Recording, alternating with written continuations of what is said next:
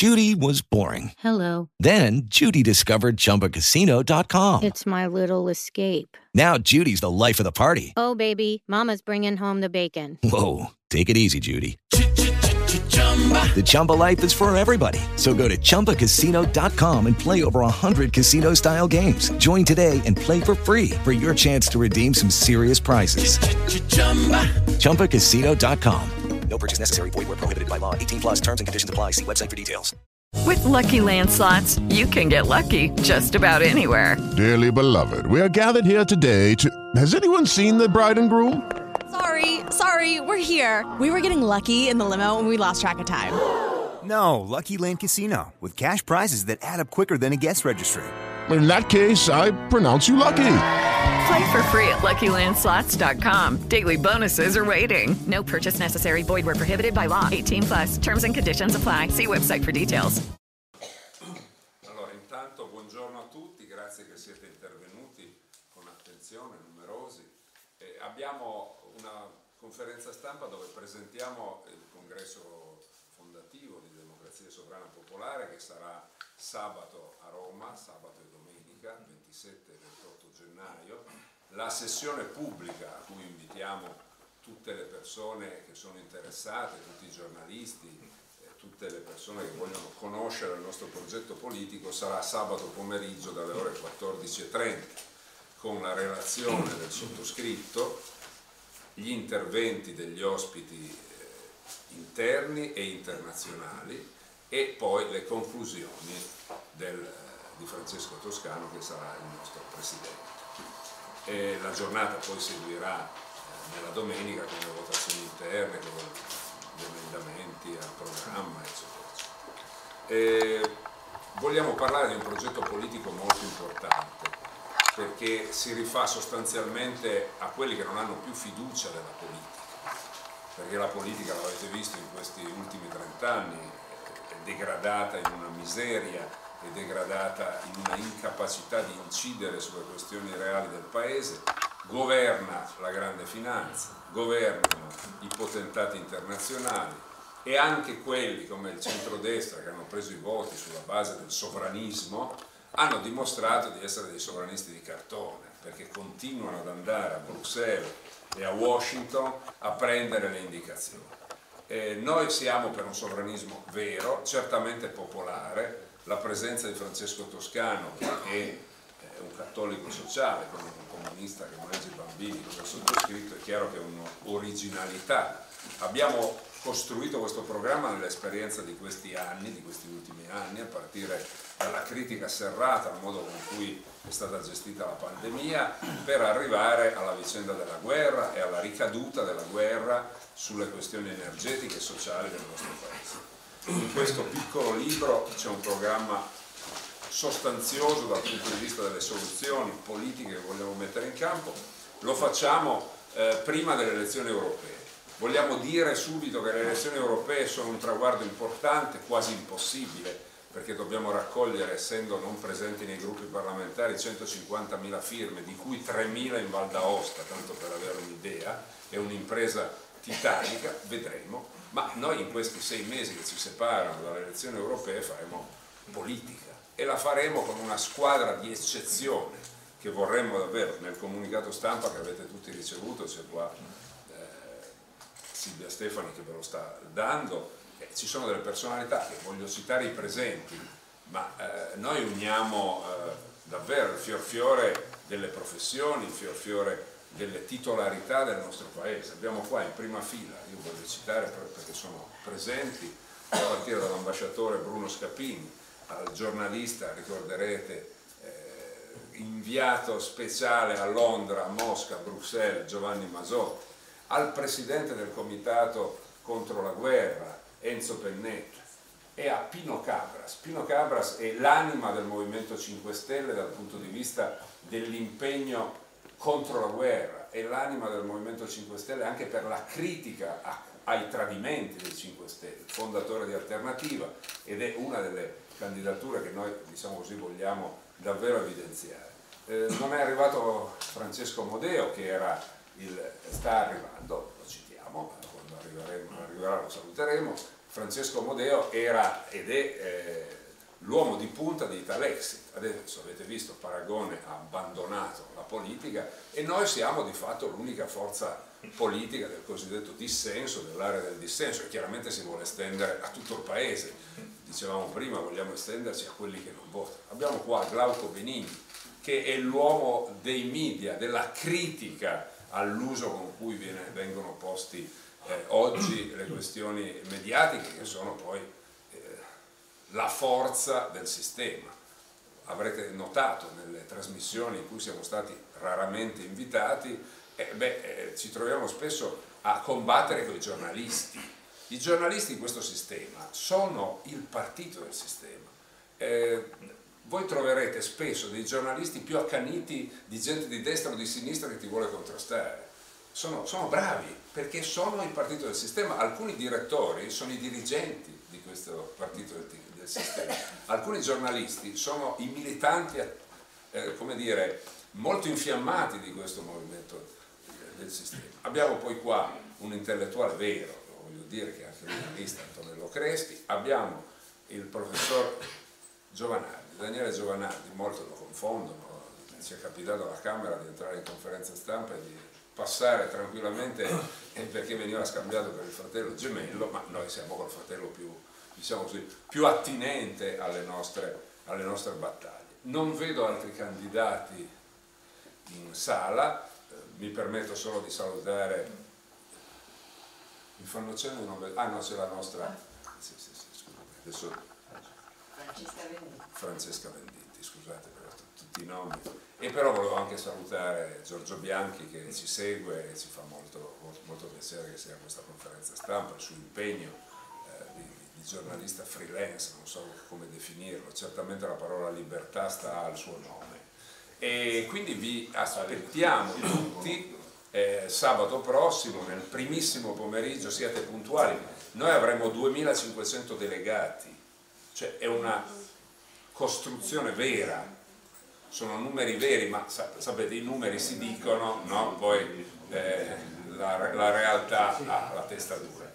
Chi verrà parlo carta stampata, dei colleghi della televisione, della radio, chi verrà lì vedrà quanti siamo e come siamo orientati. Ripeto, il congresso si articolerà nella mia relazione introduttiva, negli interventi degli ospiti più prestigiosi e nella chiusura del Presidente Francesco Toscano, a cui do adesso rapidamente la parola per poi sentire, o, o preferisci Francesco sentire anche alcuni nostri candidati che certamente hanno da dire. No, magari dopo dico qualcosa e poi lasciamo perfetto, la parola in Perfetto, allora Francesco Toscano, il Presidente.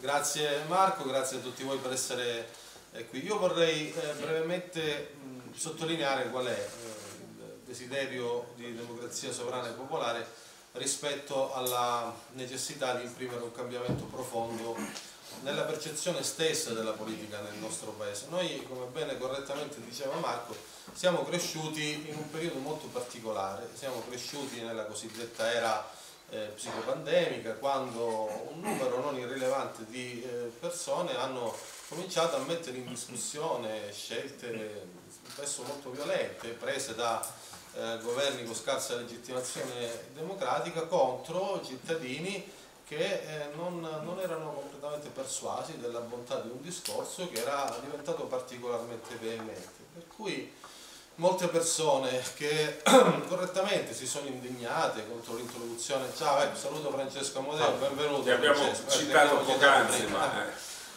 eh, accomodati pure qua in prima fila. Vieni. Molte persone che si sono correttamente indignate nei confronti dell'introduzione di strumenti di vergognosa discriminazione come il Green Pass, non era affatto uno strumento di tutela sanitaria, non era costituiva obiettivamente un, un, salto di qualità rispetto al rapporto tra potere eh, istituzionale e cittadini, ebbene quelle persone eh, sono, hanno finalmente riscoperto la necessità di impegnarsi direttamente per cercare di porre un argine di fronte ad un potere che reputavano correttamente impazzito e in parte pericoloso. Di fronte però a questa realtà, cioè di fronte a dei fatti obiettivi, non confutabili, cioè di fronte alla palese strumentalità di alcune prese di posizione che non avevano nessun fondamento scientifico, che oramai è difficile sostenere che il Green Pass servisse per impedire i contagi, considerato che i plurivaccinati si sono contagiati più e più volte, bene, il sistema si è arroccato scegliendo di demonizzare, eh, colpire, diffamare, ostracizzare quella parte di cittadinanza che in realtà aveva avuto soltanto la colpa di aver eletto meglio prima degli altri quello che stava succedendo. È anche vero, e non bisogna negarlo, che all'interno delle piazze del dissenso si sono infiltrati, sono cresciuti anche movimenti, personalità, in parte folcloristici, in parte incapaci di tradurre quella necessità di cambiamento in vera forza politica, senza gli strumenti per capire l'importanza della, della rappresentanza democratica, questo nessuno lo nega ma non si può però eh, evitare di ricordare come il sistema ha trattato il mondo della resistenza. Adesso ci sono tante persone, magari si appassionano al politicamente corretto, che si impressionano se qualcuno alza la voce o se esce un po' dai canoni di ciò che è, previsto come dicibile. Io ricordo le atmosfere, le metafore, gli inviti, le, gli attacchi eh, davvero sconsiderati che sono stati portati avanti contro quel popolo, che lo ricordo, a parte rare eccezioni e attraverso manovre assolutamente opache, per la stragrande maggioranza dei casi si è dimostrato pacifico, dialogante, tutto sommato sereno. Noi vogliamo come democrazia sovrana e popolare dare finalmente una rappresentanza stabile, non aleatoria, non contingente, non emozionale a quel mondo che ha eh, capito che eh, bisogna provare a invertire una dinamica politica identica all'interno di una finta diversità dove poche parole d'ordine non possono essere messe in discussione da nessuno degli attori principali presenti nel nostro Parlamento. Da destra a sinistra esistono delle, delle necessità, ecco, delle, delle scelte che evidentemente non sono appannaggio della libera dialettica democratica per come si sviluppa all'interno dei luoghi dove in teoria dovrebbe trovare compimento la nostra democrazia e sovranità popolare. Mi riferisco ai temi della guerra, mi riferisco ai temi dell'economia, mi riferisco ai temi del rapporto tra finanza, media e politica, mi riferisco ad una serie di eh, torsioni autoritarie, lente ma inesorabili, che ci hanno portato di fatto dentro un modello di finta democrazia. A noi il tema sembra principalmente questo. Eh, prima ancora che riuscire ad imporre un posizionamento politico eh, all'interno del nostro paese sulla base di un convincimento culturale recepito dalle masse rispetto alla necessità di ripudiare le politiche belliciste della Nato, di ripudiare questa continua isteria antirussa, di eh, denunciare chiaramente, come hanno fatto con coraggio i rappresentanti del Sudafrica all'ONU, l'operazione di genocidio messa in piedi dal governo Netanyahu contro il popolo palestinese, prima ancora di denunciare e di vincere una battaglia eh, per ripristinare le leve di una sovranità economica nel nostro paese che metta al centro la giustizia sociale, il primato del lavoro sulla finanza, noi dobbiamo riuscire a poter dire queste cose. E non è semplice non imporle, vincere sul piano politico, ma persino ritagliarsi uno spazio di legittimità per proporre un modello che è perfettamente aderente rispetto a quello che è il senso più profondo del nostro apparato costituzionale. Come bene diceva Marco prima, il nostro problema non è convincere la gente, non avere riscontri rispetto alla bontà di queste idee, ma riuscire persino a farle arrivare ad un pubblico che semplicemente non deve essere messo nella condizione di capire, di conoscere che esistono politici che hanno il coraggio di dire qualcosa di diverso rispetto agli ordini che arrivano da Washington e da Bruxelles.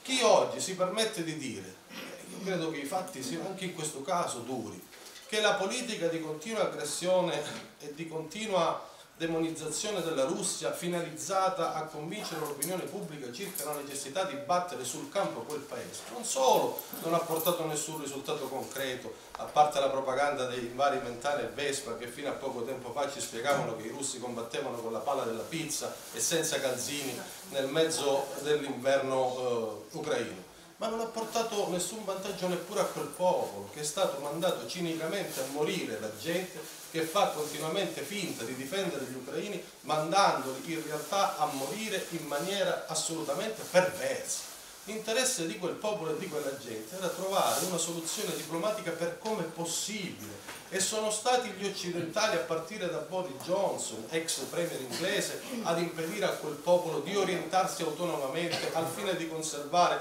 con il vicino russo dei rapporti diplomaticamente decenti. E allora noi dobbiamo smetterla come occidenti di aizzare popoli armati e utilizzati come palla da cannone contro nemici strategici, mandandoli a morire e facendo per giunta finta ipocritamente di farli morire per il loro bene. Ecco, noi vorremmo semplicemente uscire da questo mondo orwelliano, vorremmo ridare un senso alle parole, vorremmo ancorare i fatti alla verità e vorremmo semplicemente poter presentare ad un popolo italiano avvelenato da decenni di propaganda questa possibilità di cercare di imporre un paradigma culturale diverso. Sarà possibile? Sarà difficile? Certamente. Ma in queste nostre proposte, in queste nostre parole, cosa c'è di immersivo? Cosa c'è di indicibile? Cosa c'è di pericoloso? Eppure nessuno in questi ultimi anni è sceso con noi nell'arena del confronto pacifico, pacato e nel merito. Noi siamo stati accusati eh, di volta in volta di essere dei putiniani, degli, dei pagati dal, dal, so, dall'ex KGB, dall'FSB, uh, ogni tanto filo cinesi. Quando non sanno più cosa dire complottisti e filo Trump e Quenon, la dovete finire, la dovete smettere. Noi eh, vogliamo semplicemente aiutare la pubblica opinione a comprendere che si è messo in atto un meccanismo di natura storica che non può essere fermato né dalla propaganda né dalla menzogna, perché il mondo multipolare che è venuto fuori in maniera più prepotente negli ultimi anni, considerato non l'isolamento della Russia rispetto al resto del mondo, ma l'isolamento dell'Occidente rispetto a tre quarti di pianeta che non vogliono più sottostare alle regole di un Occidente che chiama la propria civiltà l'unica civiltà, è un dato storico che nessun trombettista filoatlantista potrà affermare con le mani, perché è un processo storico che non si ferma, si può negare, si può combattere per carità, ma secondo noi la cosa migliore da fare è accompagnarlo, gestire un cambiamento epocale che in mancanza di una buona e sensata politica rischia di trascinare il mondo dentro un'atmosfera drammatica a cosa ci porterà questo continuo soffiare sul fuoco contro Mosca, domani contro Teheran, dopodomani contro Pechino? Quale pensate che, che equilibrio possa venire fuori da questo continuo muro mu, contro muro che alcuni paesi emergenti hanno deciso dignitosamente di affrontare? Di fronte al fatto che questi popoli non vogliono più ritornare a vivere sotto il tallone paternalista di un Occidente ipocrita, comporta necessariamente un nuovo posizionamento politico. C'è chi pensa di utilizzare la frusta e le bombe democratiche, come al tempo dei Bush e dei Neocon, fatelo, buon per voi, non è la nostra linea politica. Noi come democrazia sovrana popolare vogliamo semplicemente riconoscere che la fase dell'unipolarismo americano è definitivamente finita anche perché gli americani negli ultimi 30 anni si sono dimostrati non in grado di gestire i processi globali, avendo eh, fallito e tradito tutte le promesse rispetto all'espansione della democrazia e dei diritti, al miglioramento delle condizioni di vita dei popoli che dovevano andare a civilizzare, sfido chiunque di voi a confondere oggi l'Iraq con la Svezia. E, e persino rispetto al tradimento delle classi medie e proletarie degli stessi paesi occidentali che hanno subito una guerra simmetrica cioè mentre i neocon americani andavano in giro per il mondo a bombardare povera gente, facendo finta di tirarla fuori dalla barbarie, quelle stesse classi dirigenti nell'Occidente fintamente civilizzato scatenavano una guerra di classe ferocissima contro un ceto medio e proletario oggi ridotto alla fame. Questi si chiamano dati di realtà.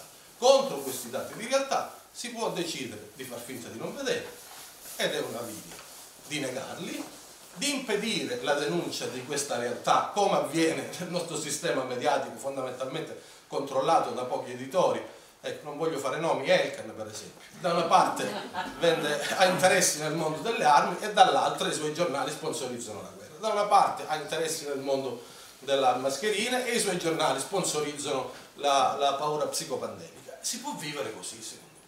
Cioè, possiamo vivere così.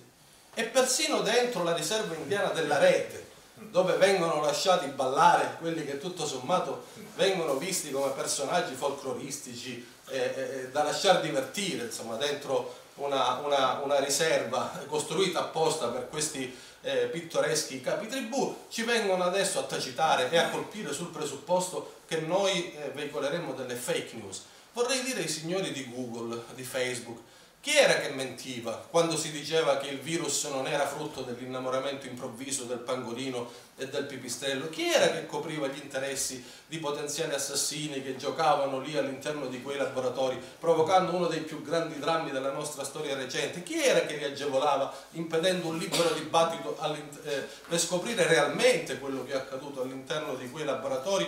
Eh, grazie anche alla complicità di personaggi molto vezzeggiati e molto eh, difesi mediaticamente come Anthony Fauci che adesso è sotto torchio rispetto alle operazioni e alle domande che vengono dalla parte più intelligente del congresso americano. Eravamo noi a mentire o erano questi signori che imponevano la menzogna per il tramite della violenza digitale? Allora, questi sono i temi. Eh, sono complottisti?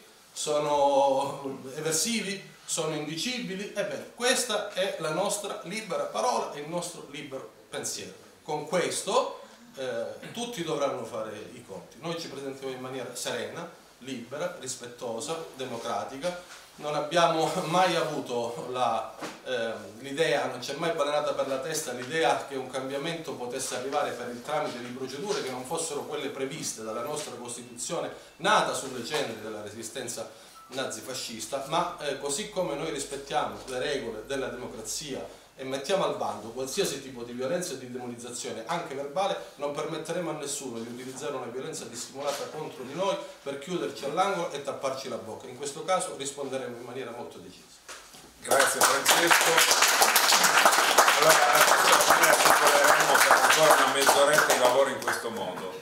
Eh, se c'è qualche giornalista che vuole fare qualche domanda, poi daremo la parola ad alcuni dei nostri candidati che brevemente, voi capite i tempi, vogliono eh, spiegare non solo la loro candidatura alle elezioni europee, ma anche il, le modalità con cui intendono costruire assieme a noi questa intrapresa.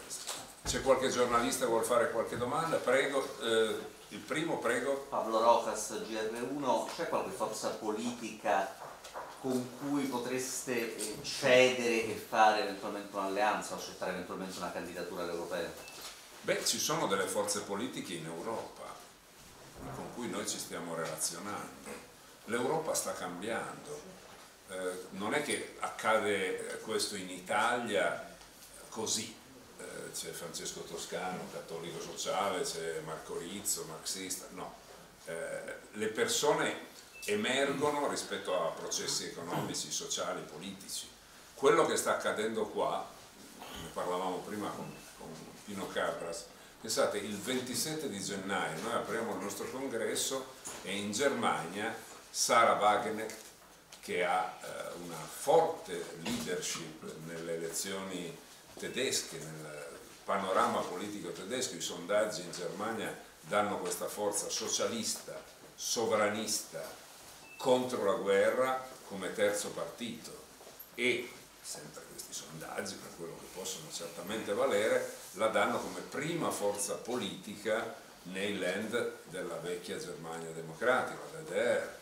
Eh, con eh, Sara Wagner e questo processo politico noi vogliamo stare in forte rapporto, così come abbiamo relazioni, ci saranno ospiti internazionali, lo vedrete sabato prossimo, abbiamo forti relazioni con processi che avvengono eh, nella stessa Ungheria, nella Slovacchia, nella Spagna, nella Francia, ci sarà un ospite francese nel nostro congresso. Insomma, ci stiamo muovendo perché siamo convinti che il terreno non è solo quello, diciamo così, eh, della penisola, ma è il terreno europeo e mondiale, perché purtroppo la globalizzazione, come dire, ha portato dei problemi che oggi vanno risolti.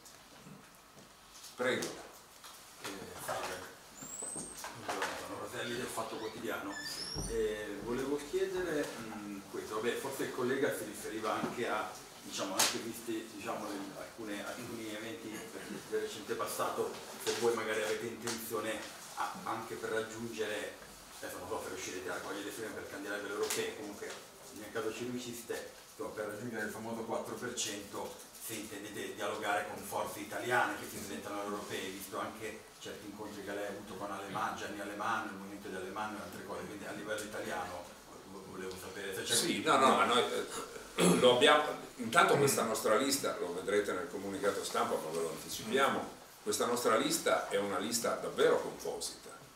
Eh, qua in sala abbiamo ad esempio, dicevamo, Pino Cabras, fondatore del Movimento 5 Stelle di Alternativa e, eh, e quindi diciamo un certo, una certa area politica, ma abbiamo Francesco Modeo che è, eh, diciamo, è stato uno dei non solo dei candidati ma dei protagonisti più importanti di Italexit che diciamo così adesso eh, manca del proprio leader costitutivo Paragone che ha dichiarato di non seguire più la politica.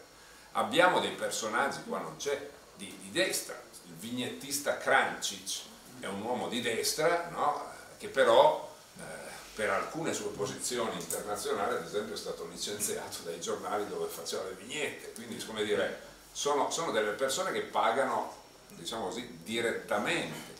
Abbiamo eh, dei personaggi che sono stati, diciamo, nell'arena politica, penso a Giovanni Masotti, no? che stato, era un giornalista, diciamo, di una parte politica dal punto di vista, poi nel nell'esercizio del suo mestiere no, perché sono famosi i suoi reportage, penso quello dal Donbass sul, sul TG2, che è davvero stato un, un quindi abbiamo una titolarità all'interno, per cui abbiamo, so, adesso non c'è, però l'esperto di geopolitica Stefano Orsi che è un uomo di sinistra, cioè, ci sono marxisti, cioè è una lista composita che supera il discorso di una destra e di una sinistra criticandola, perché questa destra e questa sinistra sui temi fondamentali, politica estera, pace e guerra, politica economica, liberismo e globalismo, politica sociale, fanno le stesse cose, poi si dividono su temi laterali, sul, sul papà della Meloni, sono stupidaggini che a noi non interessano e, e, da questo punto di vista siamo davvero la novità della. Quindi no, posso aggiungere questa era la mia seconda domanda però, se posso. Cioè, sì, no, volevo precisare una cosa, Marco ha detto una verità sacrosanta come al solito con grande chiarezza, io vorrei, vorrei aggiungere una cosa, eh, queste esperienze mm. vengono spesso ehm, che escono fuori diciamo, dalla, dalla, modalità classica centro-destra, centro-sinistra, vengono spesso etichettate dal, dal, sistema mainstream con dei bollini riconoscibili. Quindi siamo, se non siamo di destra o di sinistra, siamo rosso-bruni oppure siamo populisti che eh, semplicemente eh, vagheggiano diciamo, un cambiamento indistinto aizzando la gente intorno a dei temi emotivi e di pancia. No? Queste sono le due eh, norme di chiusura che il sistema quando non capisce qualcosa tira fuori per tranquillizzare la gente che ha bisogno di capire chi sta guardando. No? Io invece voglio precisare, poi uno se vuole mentire me, però io voglio precisare cosa siamo, così che nessuno possa dire non abbiamo capito e quindi gliela mettiamo noi un'etichetta. Noi siamo, stiamo cercando semplicemente di fare una nuova sintesi prepolitica, culturale, intorno a dei temi che trovate qua. Quindi noi cosa siamo, qual è la nostra linea di pensiero, la trovate qui.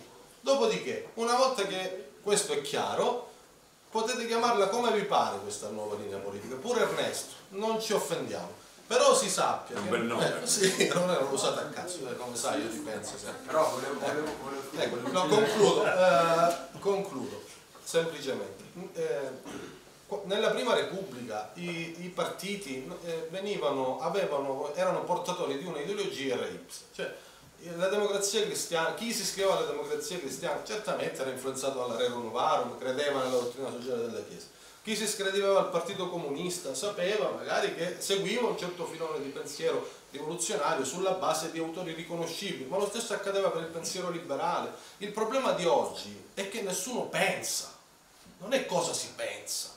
Se lei dovesse immaginare Lupi, quale pensatore di riferimento le viene in mente dietro all'analisi di Lupi o di Schlein? Obiettivamente, le viene da ridere anche a lei, anche a me. Viene da ridere, proprio perché una politica slegata dal pensiero With lucky landslots, you can get lucky just about anywhere. Dearly beloved, we are gathered here today to. Has anyone seen the bride and groom? Sorry, sorry, we're here. We were getting lucky in the limo and we lost track of time. No, Lucky Land Casino, with cash prizes that add up quicker than a guest registry. In that case, I pronounce you lucky. Play for free at LuckyLandSlots.com. Daily bonuses are waiting. No purchase necessary. Void were prohibited by law. 18 plus. Terms and conditions apply. See website for details. Hello, it is Ryan, and we could all use an extra bright spot in our day, couldn't we? Just to make up for things like sitting in traffic, doing the dishes, counting your steps, you know, all the mundane stuff. That is why I'm such a big fan of Chumba Casino. Chumba Casino has all your favorite social casino style games that you can play for free anytime, anywhere with daily bonuses. That should brighten your day a little. Actually, a lot. So sign up now at chumbacasino.com. That's chumbacasino.com. No purchase necessary. VGW Group. Void were prohibited by law. See terms and conditions. 18 plus. e gestione degli affari. Quindi prima di dire cosa siamo noi, sarebbe il caso di dire cos'è il sistema politico nel complesso. Un, un manipolo di burattini che non sono più, non devono fare la fatica di pensare perché per loro pensa Davos o i, o i think tank americani. Ecco, Provate ad esempio a immaginare di avere la macchina della verità. Molti sono, ci siamo frequentati nelle aule parlamentari, nel- ma se pensate inventassero la macchina della verità e tu potessi attaccarla a queste persone che fanno la politica, ci sarebbe un'unica risposta. Io penso a me stesso, dove mi conviene andare, sono eh, macerati da questo pensiero. Dove devo andare a finire per continuare a fare una legislatura, per fare... Vedo Monica che conosce l'ambiente, che a me, lo sappiamo che è così. Ci sono alcuni onesti che se sei da solo e parli, te lo dicono, ti dicono, vabbè, ma io devo campare, ma che vuoi che ti dica? No? È così. Noi siamo, diciamo così, due persone che, che- che pensano la politica possa avere ancora della passione. Io ho 64 anni, io mi diverto a fare queste cose. Ho avuto dalla politica, sono nato in un quartiere poverissimo, ho avuto dalla politica dei privilegi e voglio ritornare indietro questo privilegio appassionandomi alla vicenda della nostra nazione. Sabato voi avrete, vedrete plasticamente, lo dico perché non ci sono qua, ma anche per darvi un'idea, il presidente di Confini, Paolo Agnelli, il re dell'alluminio, che è l'uomo che ha saputo diciamo, contrastare Confindustria quando Confindustria è diventato un po' l'alter ego del sindacalismo eh, confederale e concertativo, no? due baracconi no? che fanno finta di contrapporsi. Eh, Paolo Agnelli è uscito da Confindustria e ha costruito Confini, che è l'associazione delle medie e piccole imprese. Un uomo coraggioso. Viene al nostro congresso, interverrà e assieme a lui interverrà Antonio Ferrari, che è il sindacalista del sindacato generale di classe che si eh, impone rispetto alla deriva del sindacato concertativo che serve solo ai sindacalisti e non ai lavoratori. Troverete queste sintesi che noi cercheremo anche, abbiamo fatto un libro apposta, abbiamo scritto in dieci giorni, notte e giorno, per spiegare in tutta fretta ma con grande profondità il nostro pensiero. Vo- Volevo chiedere una cosa a Rizzo, perché comunque lei viene da una storia di sinistra anche importante, quindi secondo lei destra e sinistra non esistono più, cioè siamo soltanto popolo contro elite, però le chiedo, le, ecco perché questa è la Sì, cosa che voi avete è definito. un po' più- Semplifico allora- un po', però aspetti, no, mi faccia finire, scusi. Però su diritti civili, lei, perché qui si parla di eh, finanza, guerre, tutti i temi che sono i nostri temi in questo mondo. Però ecco, lei da uomo di sinistra sui diritti civili che fa? I diritti civili sono, Perché e stata- sono stati un'arma di distrazione di massa per eh, sostituire le lotte tra capitale e lavoro, avremmo detto una volta, cioè i diritti sociali, e sostituirli con cose laterali. Il problema di un gay oggi non è la, riconoscibilità della possibilità di avere un, un- un diritto a esercitare la propria sessualità, ma ci mancherebbe. Il problema del gay è essere ricco o povero, è sempre quello il problema. E oggi si continua a costruire l'idea di una, parlo di sinistra, di una sinistra che vuole essere inclusiva, in realtà diventa esclusiva. Vi racconto un aneddoto vero. Eh, mi incontro una persona che conosco e mi dice nella mia classe, nella classe di mia figlia, eh, non hanno più fatto la festa della mamma, stiamo parlando delle elementari, perché due genitori eh, maschi eh, avevano un figlio in quella classe che si sarebbe sentito escluso. E cosa hanno fatto? Hanno escluso gli altri 27 no? non facendo la festa della mamma. Quindi questa idea dell'inclusività di fatto pone un accento su un politicamente corretto che diventa obbligatorio per tutti. Per questo motivo il libro del generale ci ha successo, la gente non ne può più di queste cose. Noi facciamo un'analisi un po' più profonda, noi non superiamo la destra e la sinistra, noi oggi diamo una risposta alle vere questioni che la destra e la sinistra istituzionalizzandosi e professionalizzandosi al punto tale da non credere più a nulla hanno abbandonato. Per questo ci sono persone diverse, per questo a questo tavolo oggi ci siamo io e Francesco Toscano che probabilmente vent'anni fa non saremmo stati assieme. Perché oggi, ah, perché oggi il ceto medio, che può essere rappresentato da Francesco, si proletarizza e la classe lavoratrice è ancora di più schiacciata. Noi vogliamo unire tutto il popolo, c'è il 90% delle persone che possono stare con noi, che possono condividere le nostre idee. Prego. Eh, una, una, scusi, un attimo, volevo solo una, una precisazione su questo. Eh, farci passare pure come nemici dei diritti civili. Io capisco anche qui no, la, la, la, malizia del racconto, non la sua, cioè nel senso che lo fa lei con malizia, però c'è un certo racconto che qualcosa deve, deve dire, non può dire ci piace la guerra, ci piace la povertà l'austerità, quindi per menarci qualcosa devono dire, no? E allora giustamente, come fanno il loro lavoro, dicono vabbè ma allora diamogli dei fascisti attraverso un metodo che però è più sottile cioè tutti quelli che parlano di superamento di destra e sinistra di fatto sono di destra anzi per la precisione propongono sono nemici della dialettica della destra e propongono atmosfere tipiche del corporativismo fascista difatti il fascista cos'è? un socialista che impazzisce no? questo è il non detto no? è il non detto del ragione noi con questo non c'entriamo niente e non c'entriamo niente neanche con la semplificazione popolo divinizzato contro elite. Il popolo una, non esiste qualcuno che può parlare in nome e per conto di tutto il popolo. Quella è demagogia, quella è semplificazione. Esistono le classi sociali, esistono gli interessi, esiste la diversificazione. La società è qualcosa di complesso. Noi non siamo dei demagoghi da quattro soldi che aizzano eh, in maniera indistinta un popolo raccontato in termini mitologici. Noi diciamo una cosa diversa noi stiamo mettendo insieme le migliori culture politiche del Novecento. Marco Rizzo è un uomo che è nato e cresciuto a difesa di, alcune, eh, di alcuni ceti sociali, bistrattati, impoveriti, senza voce, colpiti, e attraverso la sua storia politica tante persone sono riuscite ad uscire da una condizione di indigenza e a vivere una vita decorosa questo paese ha conosciuto lo statuto dei lavoratori, ha conosciuto la crescita del welfare, il servizio sanitario nazionale, gli aumenti salariali, il rispetto alla dignità del lavoratore che eh, inizialmente nel corso della prima rivoluzione industriale era trattato come una bestia sono state le battaglie del socialismo da Owen in poi a trasformare quelle persone trattate da bestie in esseri umani. E io come cattolico sociale non posso non riconoscere in quella storia, in quelle battaglie di emancipazione di persone in carne ed ossa, delle battaglie di civiltà. Per me non è un problema. Io non sono da cattolico in difficoltà nel riconoscere la bontà di queste battaglie. È chiaro questo.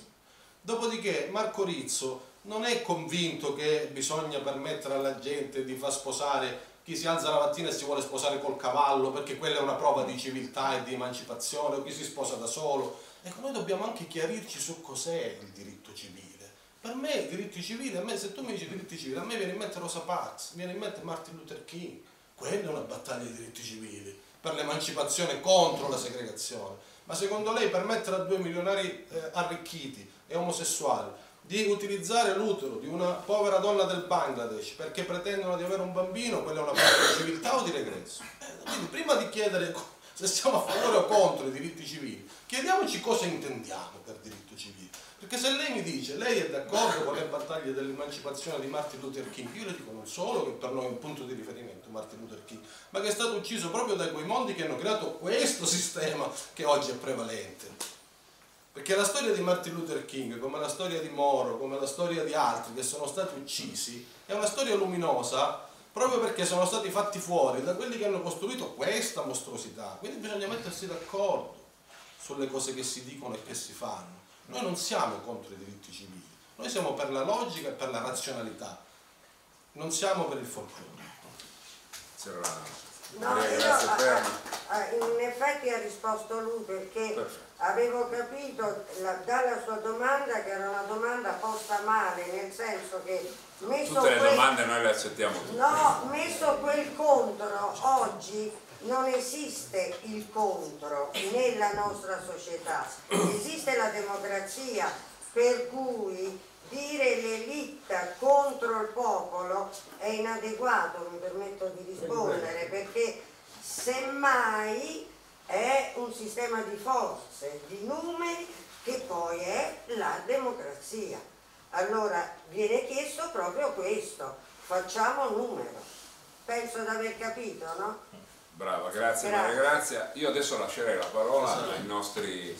eh, chi vuole venire a... Pino Capres, prego, accomodati. No, no, no, no, no, stai tu qua. Buongiorno, è un anno molto particolare questo, il 2024 vedrà elezioni in tanti luoghi importanti dove si decide il futuro del mondo. Si vota in Europa, si vota in Russia, si vota negli Stati Uniti e il voto europeo è particolarmente importante perché l'istituzione Unione Europea è stata profondamente trasformata nel corso degli anni, soprattutto nell'ultima, in questa eh, legislatura. È stata trasformata in una istituzione belligerante, il fratello scemo della Nato. Un'istituzione che ci sta portando verso una eh, potenziale catastrofe, che sta assecondando la trasformazione dello spazio europeo in uno spazio vassallo degli Stati Uniti, che ha sostituito delle presunte dipendenze economiche con delle reali e pesanti e costose dipendenze dal sistema nordamericano. E quindi eh, si sta giocando una partita importante in cui un pezzo molto ben organizzato dell'elite vuole eh, passare dalla fase von der Leyen, che è stata una iattura, a una fase Draghi, che significa trasformare lo spazio europeo in una realtà pericolosa eh, che punta a privatizzazioni di massa, a, una, eh, a uno scadimento di tutte le classi medie europee. Questo è un pericolo grandissimo che viene già fiutato in molti luoghi in Europa. Prima eh, Marco Rizzo ha ricordato l'esempio di Sarah Wagenknecht che in Germania sta costruendo una forza politica che risponde a questo decadimento dell'Europa dal lato eh, tedesco. La Germania è un paese che eh, con il suo governo ha subito un atto di guerra come la distruzione del Nord Stream, eh, sta accettando un processo di deindustrializzazione, sta inaugurando una fase di riarmo che si accompagna a progetti analoghi un po' in tutta Europa. Stiamo andando verso il riarmo. E allora eh, cosa mi spinge a, a- a essere dentro questa corrente eh, storica nuova che vogliamo favorire, eh, vogliamo essere il lievito di una, di una forza popolare autentica eh, in Italia. C'è l'esperienza che ho fatto come parlamentare che mi ha fatto vedere che si potevano dire delle cose eh, giuste, delle previsioni che si realizzavano. Ho assistito alle frasi dei governanti che puntualmente sono state smentite dalla storia. C'è la possibilità di riportare razionalità e coerenza nel- nello spazio della politica. Questo è un compito grandissimo. Vogliamo essere parte di un popolo che è in grande maggioranza contro la guerra, che è favorevole a una ricostruzione dei rapporti eurasiatici, a un ruolo mediterraneo dell'Italia, che è stato totalmente disatteso dalle classi dirigenti. Per questo io credo che ci sia lo spazio eh, elettorale. Eh, c'è una grande famiglia che è quella delle persone che non votano più, eh, che hanno la nostra comprensione per eh, tutte le delusioni che hanno accumulato. Io sono stato dentro dei meccanismi trituranti che hanno eh, visto insomma tradire la, la volontà degli elettori, questo non deve accadere più e deve succedere invece che ci sia una partecipazione popolare autentica. Questo è l'obiettivo eh, di fondo che, che credo di poter condividere con questa grande costruzione. Grazie. Ambasciatore Scappini, poi Enzo Pennelli. Buongiorno a tutti. Qualcuno potrebbe domandarsi come mai dopo una carriera quarantennale io mi sia deciso ad aderire a democrazia sovrana e popolare.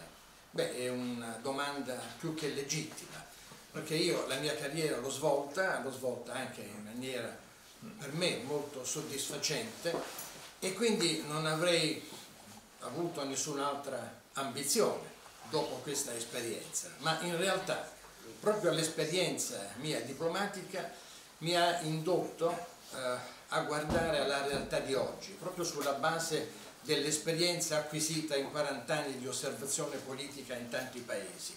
E mi sono accorto che il corso della storia oggi è giunto ad un bivio, un bivio molto critico, perché abbiamo di fronte una contrapposizione tra un modello di vita che ci viene imposto da forze esterne sovranazionali ed un modello invece di eh, ritorno diciamo, alla normalità, ma ritorno alla normalità non deve significare ovviamente regresso, ma anzi progresso, ma progresso inteso non come queste elite lo stanno concependo, ce lo stanno imponendo, bensì un progresso che sia conforme alla dimensione umana dell'uomo, cioè nel senso che questo progresso deve essere eh, accettato e metabolizzato dall'uomo sulla base delle sue capacità nella consapevolezza che è l'uomo al centro della politica e invece non la politica eh, al centro di quello che può essere l'interesse di gruppi eh, sovranazionali.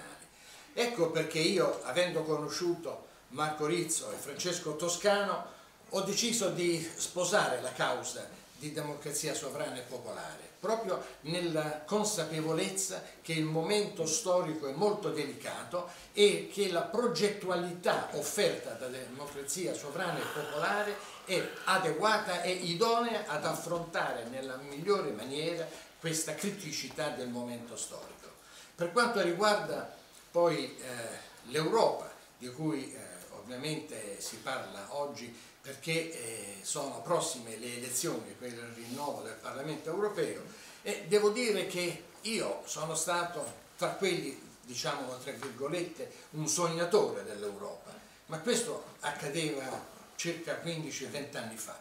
In realtà con l'esperienza anche diretta che ho avuto del, della politica eh, comunitaria, purtroppo eh, mi sono disilluso e ho capito che effettivamente oggi l'Unione eh, Europea è diventato un dispositivo tattico che è a disposizione di queste forze eh, sovranazionali ed in particolare delle forze atlantiste della Nato. Ecco perché eh, io vedo queste prossime elezioni parlamentari non come un momento di scontro tra varie sfaccettature eh, partitiche, ma lo vedo come un momento per mettere in luce il vero interesse dei popoli europei, che è quello di una crescita democratica che sia dignito, eh, rispettosa dei diritti dei cittadini, ma soprattutto rispettosa della sovranità popolare. Le elezioni non dovranno essere un momento per ripensare all'Europa, per costruire nuove fasi in questa architettura senza fine, ma deve essere un momento per riflettere sulla conformità dello Stato attuale dell'Unione Europea alle esigenze e alle volontà dei popoli europei.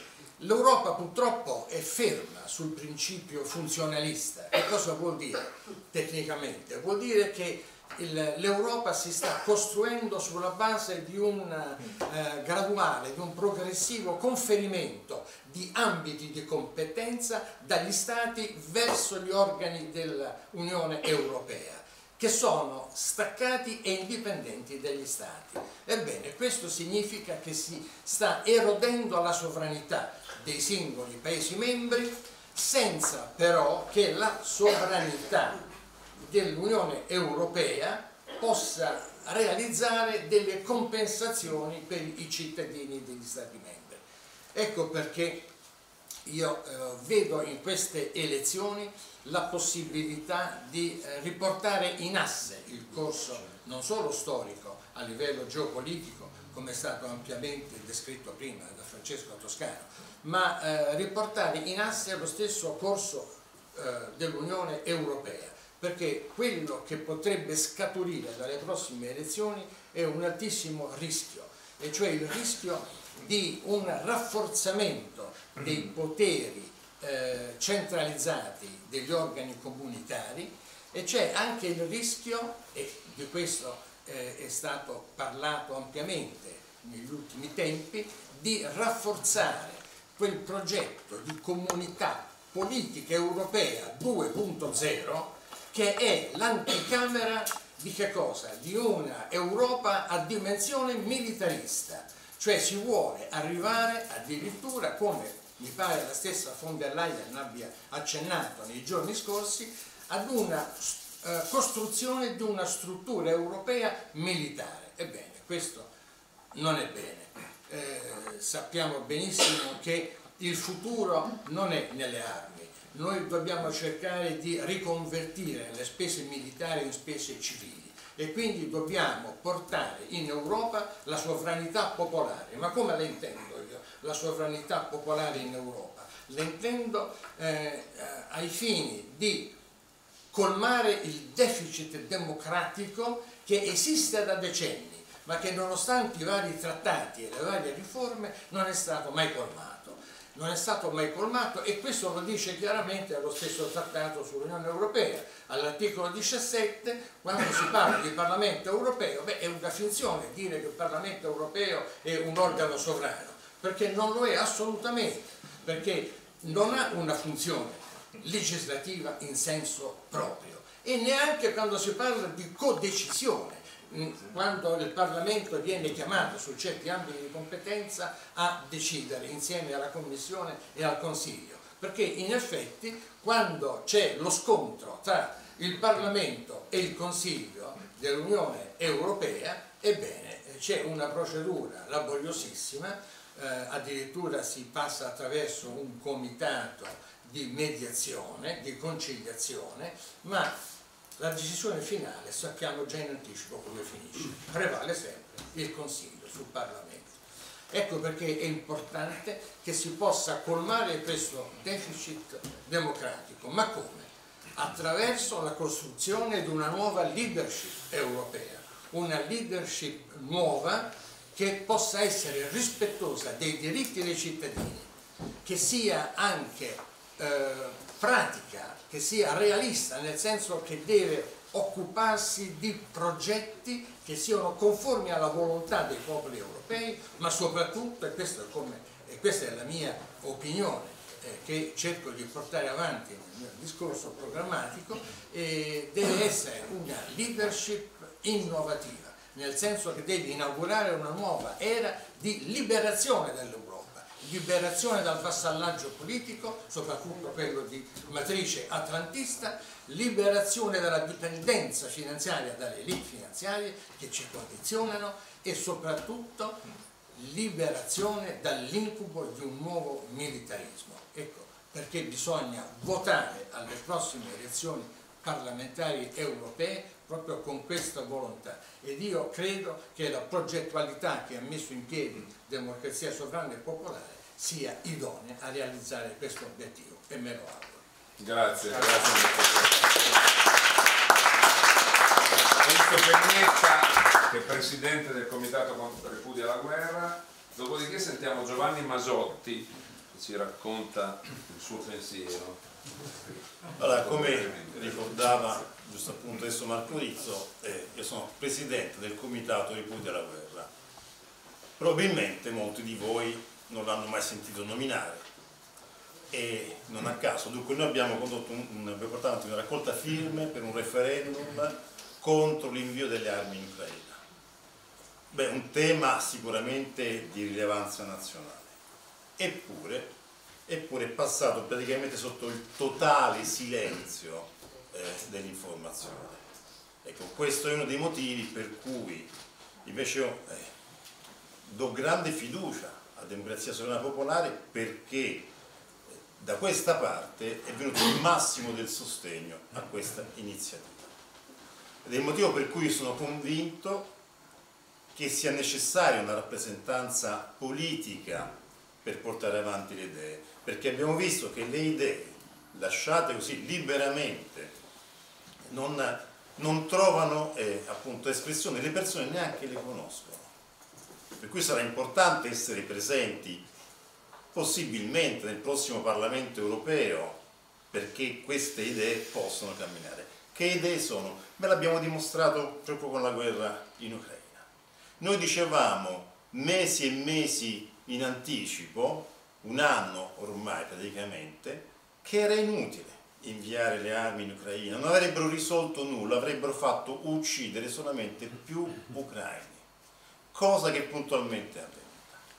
Adesso incominciano a accorgersene tutti. Ecco, se noi questa è la metafora di quello che rappresenta una realtà come democrazia sovrana popolare, essere avanti rispetto agli altri, arrivarci prima. E oggi arrivare tardi è drammatico. Beh, tutti i partiti parlamentari sono ormai, hanno gli occhiali del Novecento. Sono in un ritardo clamoroso su quello che sta succedendo. Il mondo sta cambiando, è già cambiato. Eppure continua a ragionare con le stesse categorie che ormai non funzionano più. Quindi non possono promettere qualcosa che non riescono neanche a vedere. Il mondo unipolare è finito e continuare a tenerlo in vita forzatamente porterà solamente a ulteriori disastri. In questo momento nessuna delle forze parlamentari riconosce che il mondo unipolare è finito. E con esso finisce anche il pensiero neoliberista, che ha dimostrato i suoi limiti portando all'impoverimento degli stessi popoli occidentali che prima erano quelli ricchi, il liberismo, portato alle estreme conseguenze, mantiene un 1% di persone privilegiate e il resto verso l'impoverimento. Questo mondo sta finendo e nessuno lo dice. E perché? Perché manca anche un'analisi culturale, veniva detto prima.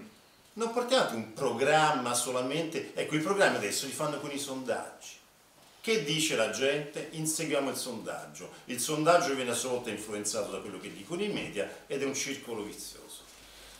Bisogna avere invece un'impostazione che chiede il problema antropologico, rianalizzare che cos'è l'essere umano e che cosa vogliamo costruire intorno all'essere umano. Altra cosa che non fa nessuno. In poche parole, democrazia sovrana popolare è l'unica realtà che si affaccia alla politica che cerca una posizione politica che ha già gli occhi veramente nel ventunesimo secolo, che sta già vedendo la trasformazione e che si attrezza per affrontarla. Gli altri se ne accorgeranno quando sarà troppo tardi. E voglio chiudere con una, così, voglio buttare là una previsione. Prima o poi capiranno che non c'è altra strada che capiranno che le loro categorie novecentesche sono finite, sono anzi ancora peggio che finite, sono la strada verso un disastro. E quando cominceranno a capire, anche magari con i loro sondaggetti, che la gente vorrà quello che propone democrazia sovrana popolare, diventeranno democrazia sovrana popolare nei loro programmi, nelle loro parole, nei loro slogan. Ecco, in quel momento, beh, sarà tardi. Hey guys, it is Ryan. I'm not sure if you know this about me, but I'm a bit of a fun fanatic when I can. I like to work, but I like fun too. It's a thing. And now the truth is out there. I can tell you about my favorite place to have fun Chumba Casino. They have hundreds of social casino style games to choose from, with new games released each week. You can play for free anytime, anywhere and each day brings a new chance to collect daily bonuses. So join me in the fun. Sign up now at ChumbaCasino.com. No purchase necessary. VGW. Void were prohibited by law. See terms and conditions. 18 plus. Hello, it is Ryan, and we could all use an extra bright spot in our day, couldn't we? Just to make up for things like sitting in traffic, doing the dishes, counting your steps, you know, all the mundane stuff. That is why I'm such a big fan of Chumba Casino. Chumba Casino has all your favorite social casino style games that you can play for free anytime, anywhere with daily bonuses. That should brighten your day a little. Actually, a lot. So sign up now at chumbacasino.com. That's chumbacasino.com. No purchase necessary. VGW Group. Void were prohibited by law. See terms and conditions. 18 plus. La copia è sempre peggio dell'originale. Il pensiero autentico di chi veramente pensa queste cose si vede oggi. Quelli che lo diranno dopo saranno opportunisti, come diceva prima Marco Rizzo, che vogliono conservare il loro posto e si venderanno la nuova faccia. Ecco, noi siamo quelli che lo pensano da subito e quindi la vera forza autentica che può garantire un progetto del genere è democrazia sovrana popolare, il motivo per cui io aderisco con grande convinzione a questa iniziativa. Una domanda per te. Prego. No, domanda, perché voi avete aderito al forum contro la guerra? Eh, Nel senso che mi pare c'era anche Alemanno in questa... Dunque, no, eh, Alemanno è lui che ha aderito alla raccolta firme. Diciamo, la raccolta firme era aperta a tutti. Il comitato era volutamente non partitico, in tale che chiunque avesse voluto sostenere questa causa avrebbe potuto aderire. Alemanno l'ha fatto, devo dire, l'avrebbe dovuto fare con coerenza, insomma, il Movimento 5 Stelle non pervenuto, a, a parte due passerelle fatte insomma, a Piazza del Popolo, cose del genere, non l'ha fatto nessun altro. Anche quelli che adesso incominciano a dire, ma sì, forse non, ha- non è servito a niente mandare le armi. Ecco, il vero dato è la grande, non la presenza di quel movimento, ma la grande assenza di tutti gli altri. Quindi adesso che dicono che non bisogna mandare Però posso chiedervi una cosa io, cioè prima dicevate il partito rosso bruno di Rizzo Alemanno e ci avete mangiato. Sì, però adesso che non c'è e c'è far fare le domande, Sì, cioè, però voglio dire un po' uscite pure da sta preoccupazione. Capito? Io Prego, faccio prego. domande. Io li Eh, voglio aiutare. noi rispondiamo a Noi tutte le rispondiamo. È ancora con voi Alemanno? questo? Ma rispondo io, perché la faccio? rispondere Perché questa fare è- lui, ma mi serve, scusi. Posso fare la domanda e avere la risposta dalla persona a cui faccio la domanda? Vuole fare anche la domanda per? Per me. Allora, voglio chiedere a. Pennetta. Mi perdono, siccome Allora, io partito ha una, ha una sua... io sono, io sono un candidato, la direzione tra Rizzo Toscano, per cui queste scelte competono a loro, per cui io giro la domanda, ma perché semplicemente è più di competenza di una persona come Francesco Toscano. Io non è che volevo insegnarle a fare il mestiere, le stavo dicendo, le stavo dicendo una domanda eh, alla quale non, dalla- ad una persona che non potevo rispondere, tutto qui, no, non volevo tapparle la bocca. Eh, se vuole, se si accontenta rispondo io, se no... Se mi se mi dà una risposta, sì. No, se ne piace anche da me, se no facciamo passare io, non so, no, se vuole gliela do io, se gliela da Marco. C'è ancora Alemanno. Gliela- Ma gli rispondo. Allora, io le voglio chiedere una cosa, le voglio dire questo. Eh, Alemanno non è mai stato parte organica di democrazia sovrana popolare. Alemanno ha un suo partito che si chiama, andiamo proprio alle basi, Indipendenza.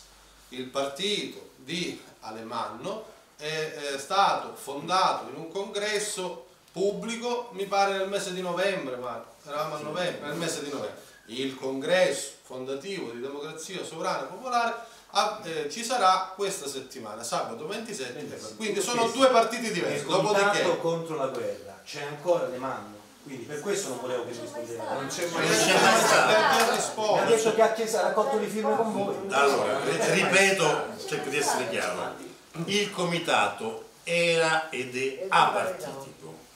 La logica era quella, intorno a questa iniziativa chiunque avesse voluto poteva dare il suo contributo, cioè organizzando banchetti per la raccolta delle firme. Quindi nessuno è mai appartenuto al comitato, proprio perché è stato pensato per essere apartitico. Poteva solamente ricevere diciamo, eh, l'aiuto, no? noi abbiamo detto in qualche modo con immagine, qualcuno che aiutasse a tirare il carretto. Cioè, da, chi ci vuole dare una mano è aperto a tutti. Ripeto, se lei vuole, la grande notizia non era che Alemanno ha dato la sua disponibilità, è che gli altri non l'hanno data. Penso, Quindi- io credo che il collega confonda il comitato fermare la guerra di Alemanno col comitato ripudia la guerra. Ah, forse Eh, questo è il problema. Quella- la domanda Perché il comitato fermare la guerra lo ha creato Alemanno e ha fatto tanti eventi sul E quello territorio. Non ha però Ah no, scusi, per il comitato ripudia, Ripudia la la guerra. Eh, ma ha raccolto i film anche per voi. lui. E vabbè, chi, chi ha detto la guerra verità che contro poi viene raccolta anche il cinto delle bocce. Dire. capire che ruolo ha Alemanno adesso nel suo comitato. Ma nessuno, non ha mai avuto. Lo ha avuto in fermare la guerra del suo comitato Nel, personale. suo- nel nostro Che non ha mai avuto partito. alcun ruolo, ma né lui, ma come nessun altro. Poi sai, ci sono dei pesi. Il comitato che rappresenta Pennetta ha raccolto 380.000 firme. Gli altri comitati eh, ci sono stati, ma non hanno fornito le cifre. Noi abbiamo raccolto 380.000 firme e lo sa, abbiamo anche le foto con gli scatoloni e poi non le abbiamo portate in Cassazione perché non volevamo prendere in giro gli italiani. Se tu porti eh, 180 scatoloni, noi avevamo fatto il calcolo che ci volevano tre camion no, per portare tutto. Noi non siamo arrivati alle 550.000 che erano necessarie, anche perché l'informazione ha usato la migliore delle battaglie, cioè ignorare. Ma lo inviterete Alemanno al congresso? ma noi invitiamo tutti, ci- saranno anche altre personalità, ci saranno, ti dico un nome, il consigliere della Lega, che è fuoriuscito dalla Lega nella regione Veneto ed è stato uno degli attori della battaglia contro Zaia, Stefano Valdegamberi, c'è qua un messaggio, caro Marco, verrò al vostro. Ci saranno tante personalità, ci saranno tante sorprese. E anche. Vannacci, perché lei è stato Eh, quello, Vannacci. non- eh, facciamo la conferenza stampa per farvi venire, non per fare il congresso qua. Vedrete, venite salve. Un po' di suspense. Allora, abbiamo ora, dopo Enzo, Giovanni Masotti e poi Glauco Benigni. E poi gli ultimi due, certo. Gli ultimi tre, scusate. Le cose veramente importanti sono state già dette. Quello che è l'impianto culturale e politico molto originale di democrazia sovrana e popolare, un'originalità che mi ha, che mi ha colpito fino al punto poi di venire nelle vostre file. Quindi ehm, penso che eh, sia difficile ormai equivocare anche dopo l'intensa mattinata di oggi, equivocare su quello che democrazia sovrana popolare è e vuole essere. Poi se si vuole concentrare eh, tutto il discorso sulla partecipazione o meno di, di, di Alemanno a una raccolta di firme, vabbè questa è una libera scelta di ciascuno, ma insomma non mi sembra, non mi sembra eh, fondamentale. Eh, io voglio dire soltanto pochissime cose, perché ripeto, le cose importanti, di fondo, pesanti, quelle che secondo me porteranno un successo alle liste di democrazia sovrana popolare sono state dette e sono state dette benissimo. Che ci sto a fare io qui dentro? Questa invece è la domanda che qualcuno probabilmente curiosa- curiosamente si porrà. Eh, 30 anni di RAI, eh, che è stata la parte principale della mia vita eh, professionale eh, come giornalista che ammonta alla bellezza di 50 anni, sicché si può capire quanti anni ho. Eh, 30 anni di RAI, eh, le ho viste di tutti i colori, eh, ci sono stato anche dentro e in certi casi le ho accettate, le ho accettate per sopravvivere.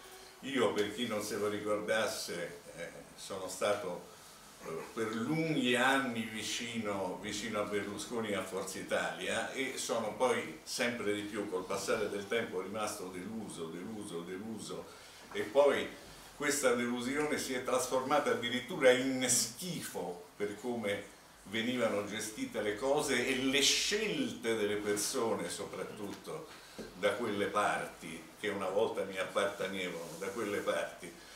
Funziona soltanto con la convenienza, funziona soltanto con il clientelismo anche più becero, funziona con il nepotismo. Adesso con Fratelli d'Italia ci siamo specializzati nel familismo. Ebbene, tutte queste cose eh, mi, hanno, mi hanno portato lontano da un certo mondo che- a cui invece ero stato vicino fino a pochissimi anni fa, e, e cioè il mondo così frastagliato eh, e poi giunto, giunto al potere un anno e mezzo fa del, del centrodestra.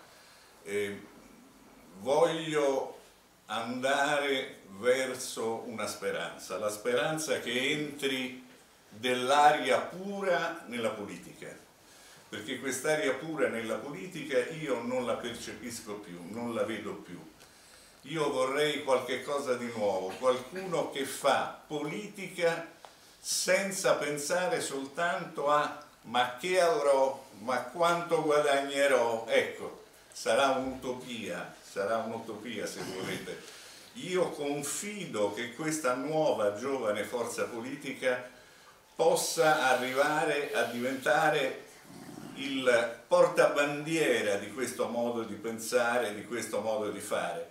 Dicevo, alla RAI le ho viste di tutti i colori, a parte qualche eh, raro concorso pubblico che nel corso dei decenni eh, si è avvicendato alla RAI, funziona soltanto il sistema della chiamata diretta. Guarda direttore che c'è questa persona vicino a noi, brava persona, ti garantiamo, eccetera, eh, che vorrebbe entrare in RAI, sai, ci farebbe molto comodo, ci dai una mano, ma come no, ne parlo con il direttore. Il sistema RAI ormai è uno schifo eh, ma lo è da molto tempo, io non scopro niente, lo dico forse con particolare forza e con particolare dispiacere perché ci sono stato dentro, ci ho nuotato dentro e sono affogato spesse volte, cioè tutte le volte che sono stato epurato per diversi motivi.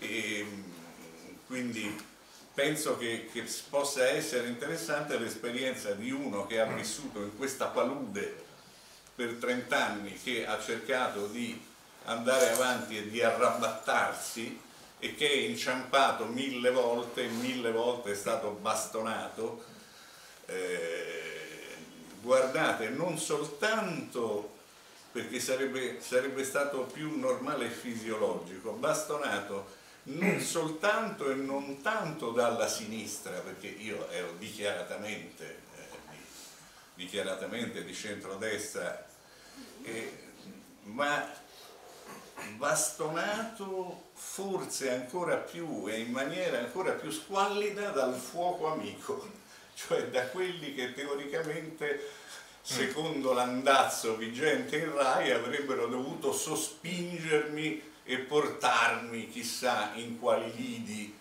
così come avevano promesso. Invece i lidi in cui a distanza di qualche anno ne sono felice di aver fatto questa esperienza. I lidi verso cui mi hanno spinto perché ero troppo scomodo, eh, cioè nettamente, nettamente, odiato, perseguitato dalla sinistra, ma con un motivo perlomeno eh, semplice, un motivo è troppo diverso da noi, si permette di dire delle cose che non ci stanno bene, è un nostro nemico questo io lo posso anche accettare, è la politica, tanto la RAI è politica. Quello che non ho potuto accettare, che mi ha spinto veramente fuori di un certo recinto, fuori di un certo sistema eh, che io considero becero, volgare, eh, il contrario di quello che, essere, di quello che deve essere una, una informazione pluralista eh, in una, in una democrazia, quello che più mi ha spinto fuori è quello che veniva fatto nelle fila di un mondo che io credevo e avevo anche lottato in molti anni, per esempio dopo le elezioni del 94, il primo governo Berlusconi, la caduta per, il, per eh, Bossi, per causa di Bossi, come ricorderete, tutti i governi tecnici.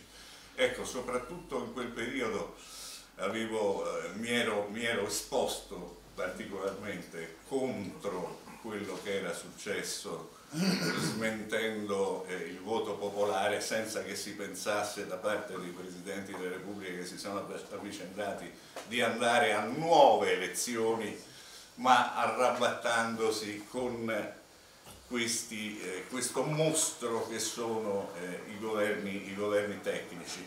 Quindi sono qui per eh, raccontare, se potranno ancora interessare queste mie, queste mie osservazioni, questi, questi, miei ricordi, questo mio déjà vu, sono qui per, per raccontare quello che è stata e che è la RAI, perché adesso non è meglio di prima, forse è ancora peggio di prima. Chi sta al governo adesso ha una tale fame atavica di incarichi, eh, di, di, di, di, di potere, di soldi, di spazi, di visibilità.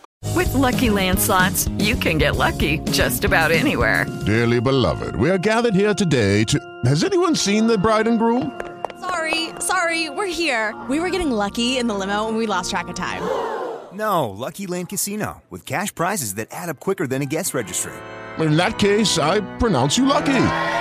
Play for free at LuckyLandSlots.com. Daily bonuses are waiting. No purchase necessary. Void where prohibited by law. 18 plus. Terms and conditions apply. See website for details. che sta occupando la RAI come nemmeno la più abile, brava e forte sinistra ha fatto per tanti anni. Penso che eh, l'attuale leadership italiana che si riverbera ovviamente direttamente sulla RAI stia, stia battendo ogni record per quanto riguarda il, il possesso e la conquista delle adorate, delle adorate poltrone. E mi fermo qui eh, nel senso di dire che eh, la mia scelta che voi potrete dire arrivata tardi, ci sei stato tanto dentro quel sistema, ma che vuoi, potete dire qualsiasi cosa. Comunque sono qui per testimoniare e per continuare a chi, chi, chi vorrà essere interessato a spiegare i motivi della mia scelta. E porterò anche degli esempi quando ho accennato alle curazioni che ho subito, perché non sono state soltanto epurazioni, questa sarebbe la cosa meno grave per assurdo, di uno di centrodestra che viene epurato da una governance di centrosinistra. No, no, eh, si sono incrociate ingarbugliate le cose e, e le, le, logiche sono state molto più perfide, molto, molto, molto più sottili. Quindi sono qui per testimoniare questo, poi se vorrete, ma magari nella fase del congresso, perché mi pare di aver parlato già troppo, eh, racconterò un, eh, qualcosa che mi è eh, capitato nel 2016 in Ucraina quando oh, era l'ultimo anno prima di andare in pensione in cui stavo alla RAI, ero tornato dopo l'esperienza come corrispondente dall'estero, ero tornato in Italia e poi ero andato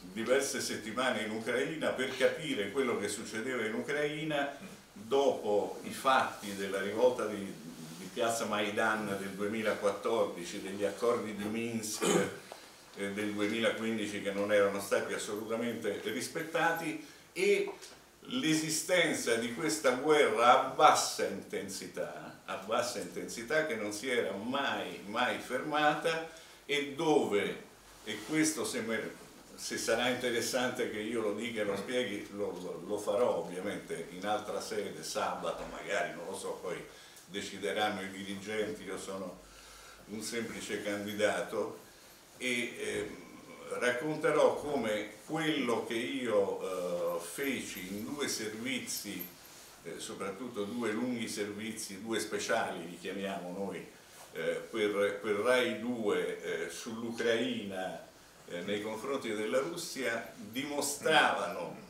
in buona fede, in perfetta buona fede, se consentite anche rischiandoci la pelle, eh, mi consentirono di dimostrare che gli aggressori in quella fase del conflitto tra Ucraina e Russia, perché non è cominciato soltanto due anni fa, ma è cominciato nel 2014 quel conflitto in realtà. Ebbene, io eh, testimonierò con eh, mia, eh, quella che è stata la mia esperienza eh, diretta che gli aggressori veri, in quella fase perlomeno, non nego che ci sia stata una forzatura della Russia in questa guerra, ma in quella fase gli aggressori veri erano gli ucraini contro le minoranze russofane del Donbass e della Crimea e la Russia agì perché da parte di questi, di questi concittadini che vivevano tra virgolette all'estero arrivò veramente un SOS, un grido d'aiuto. Ci sono tanti esempi da portare, il mio contributo eh, lo voglio ovviamente eh, limitare alle cose di cui sono stato testimone diretto, non farò, non farò grandi discorsi, grandi ragionamenti, c'è chi li fa meglio di me, a me piace essere testimone del nostro tempo e possibilmente di trarne da questa testimonianza una verità. Grazie. Grazie Giovanni Mazzocchi. Ora Glauco Benigni per proseguire sui temi dell'informazione. C'è una domanda. Ah, c'è una domanda, scusa. Prego. Glauco. Glauco un attimo. Sì, sì. Eh, sono Mohammed Yusuf della televisione egiziana, sono corrispondente della televisione. Ciao, ciao. Ho visto che lei sta parlando proprio Che tu, della RAI. che tu, che tu. che tu sta parlando della RAI come fa disinformazione per il popolo italiano. Sappiamo tutti, quelli che lavorano nella media, che la notizia, le notizie vengono fatte a Washington, vanno diffuse tra Londra e Francia. L'Italia segue questi, questi tre. ok?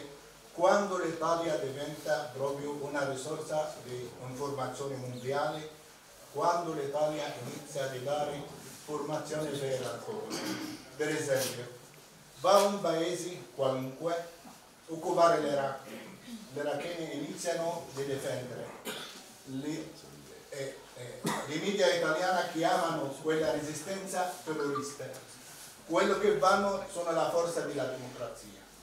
In Iraq non abbiamo visto democrazia da 20 anni, Libia è andata abbandonata dall'Italia, regalata al francese, sotto disinformazione proprio delle media italiane. Quando vediamo vere notizie italiane, vera media italiana che non disinforma il popolo italiano. Guarda, io ti devo rispondere in maniera piuttosto eh, pessimistica, eh, del- deludente, ma come al solito, come faccio io, come cerco di fare io, vera, nel senso che finché eh, ci sono queste, queste regole nell'informazione che sono dettate da una posizione politica eh, dell'Italia che è assolutamente subalterna all'unilateralismo americano e che poi si dipana attraverso la Nato, attraverso la UE, attraverso l'adozione addirittura della moneta dell'euro che diventa un alter ego del dollaro quasi intercambiabile, eccetera, eccetera. Penso che finché non cambia questo sistema, quindi può darsi pure mai, caro collega, può darsi pure mai, una, una posizione vera, autonoma, italiana su determinati fatti, su determinate notizie, su determinate tragedie e guerre non ci sarà mai. Noi, eh, io devo dire, guardo malvolentieri eh, i TG RAI eh, adesso perché eh, TG1, TG2, TG3, forse il TG3 qualche piccola differenza ma non, non lo sanno fare bene. Dicono assol- assolutamente la stessa cosa, schierati come soldatini a favore di Zelensky, ex comico di successo presidente dell'Ucraina, schierati come soldatini proprio, eh, assolutamente senza il beneficio del dubbio, senza nemmeno pensare troppo. Poveri ucraini, aiutiamo gli ucraini, sono stati massacrati, sono stati assaliti, è tutto vero che sono stati massacrati in certi casi. Ma perché è nata questa cosa? Perché la Russia, tra virgolette, è impazzita e ha invaso l'Ucraina? Allora bisogna riandare agli anni 2014, 2015, 2016. Io ho tentato di farlo, mi hanno cacciato da corrispondente da Mosca perché non ero più funzionale alla linea politica del governo italiano, vicinissima, anzi schiacciata sugli Stati Uniti e su quelli che dovrebbero essere gli Stati Uniti d'Europa e non sono mai diventati Stati Uniti d'Europa. Quindi eh, ritengo che con una organizzazione e e un sistema di governance di questo tipo e con il fatto che il Parlamento è l'editore del servizio pubblico, io non vedo eh, rose e fiori eh, alle porte, io vedo invece un incarognimento di questa linea che non mi piace e che spero non piaccia anche a voi, sono sicuro che non piace nemmeno a voi. Quindi eh, ci vorrebbe veramente un cambio, un cambio di sistema, un'alternativa di potere che non è, non è realistico, non è realistico immaginare. Quindi la risposta che ti do con molto dispiacere è veramente negativa. Grazie. Grazie a Giovanni Masotti, Glauco Benigni, proseguiamo proprio sul tema, come si dice, dell'informazione in generale. Dopo Glauco Benigni eh, Antonello Crespi e poi Modeo, eh, Francesco Modeo. Allora, buongiorno a tutti e buongiorno a tutte, grazie per essere venuti a trovarci, sicuramente vi troverete bene dopo questo incontro, rifletterete su quello che ci siamo detti. Allora, io sono un uomo fortunato che ha avuto a che fare con il grande mondo dei media in un momento della storia in cui i media erano il motore della vicenda.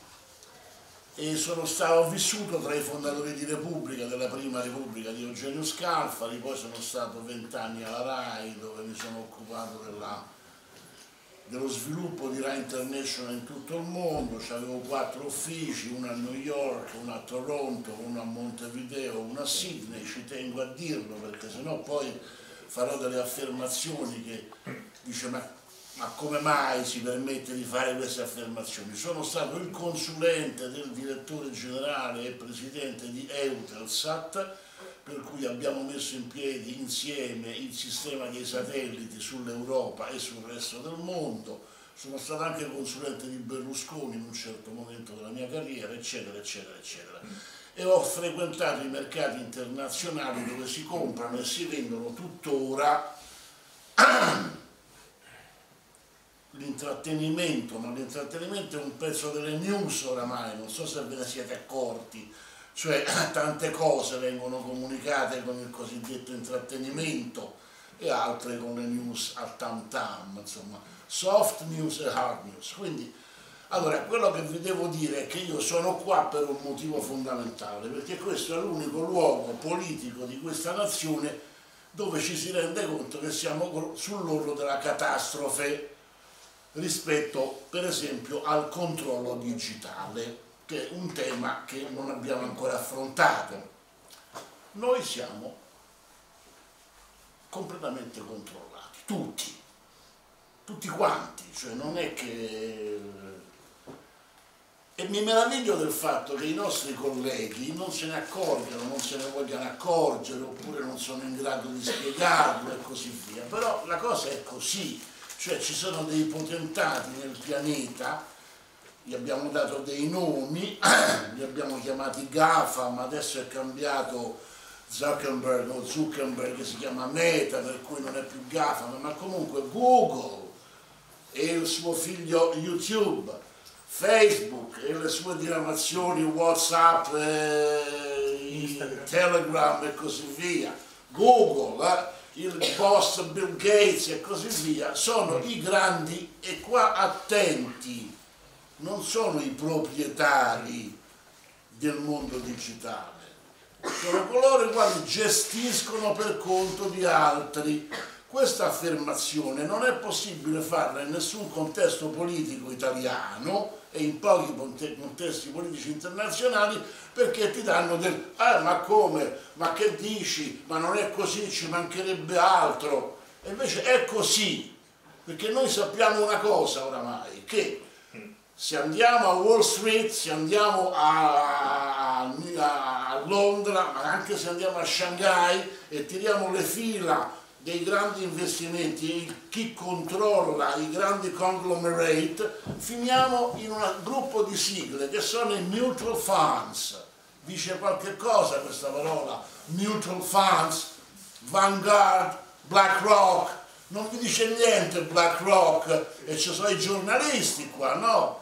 Meno male. BlackRock non solo controlla un, un- un pezzo enorme del- del- del- del- della borsa di Milano, ma è anche uno dei tre maggiori, l'altro è State Street e poi c'è Fidelity.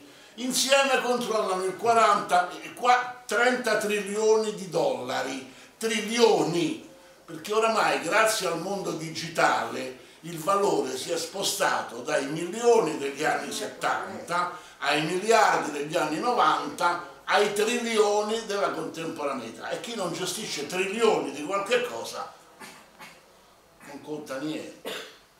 Anche il debito pubblico, se non ce l'hai nell'ordine dei trilioni, è un debito pubblico che è influente, fa ride.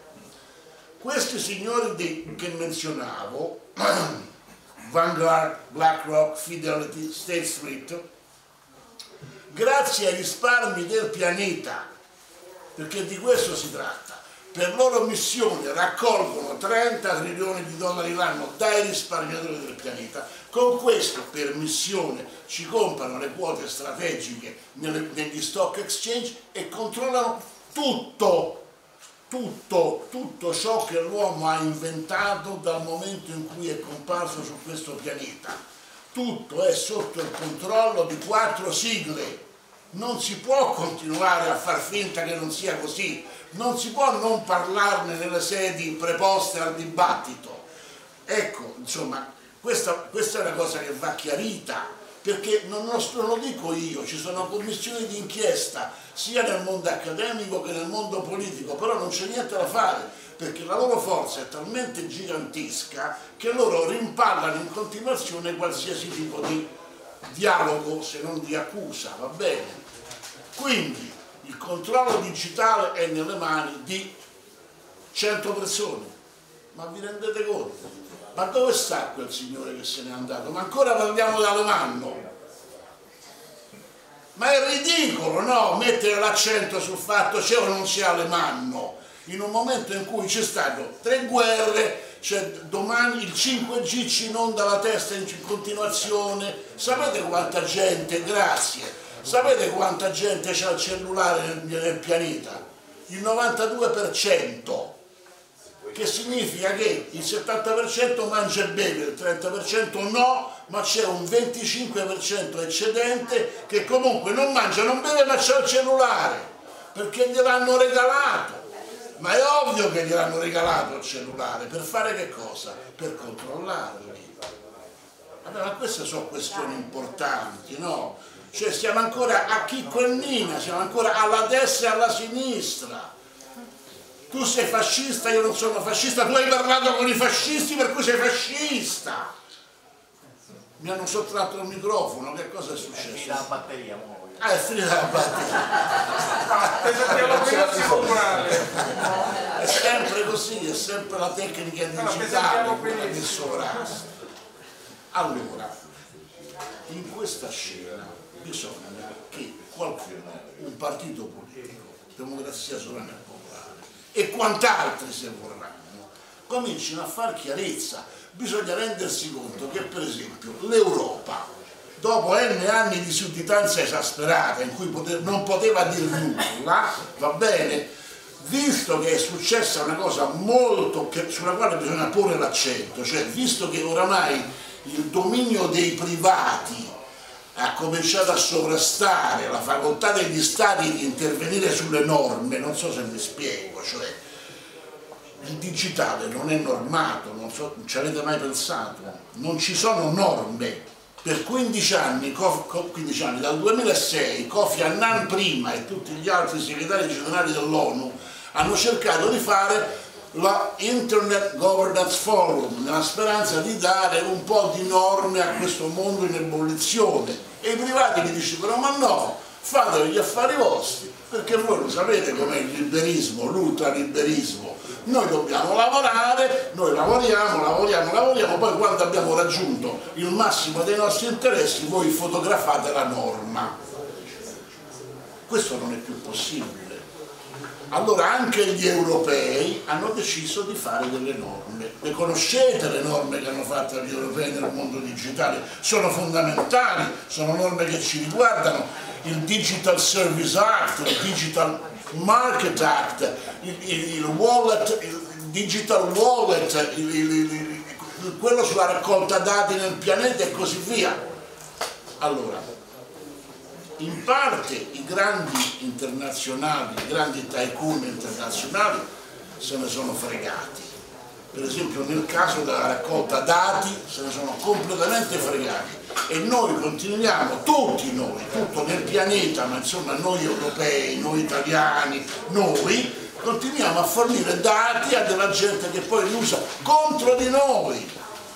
Questi dati vengono raccolti dai social network ai quali noi aderiamo con un semplice I accept facendo una crocetta su un quadratino. E quando diciamo I accept noi ci mettiamo dentro un guaio perché cediamo i diritti a costoro e, e- e a- e a- accettiamo che loro raccolgano dati e che questi dati in nome del Patriot Act fatto da Bush vengano poi passati alla National Security Agency, cioè noi siamo ufficialmente controllati dai servizi segreti americani e non possiamo fare niente. Perché non possiamo fare niente? Non è vero non possiamo fare niente, dobbiamo fare qualche cosa.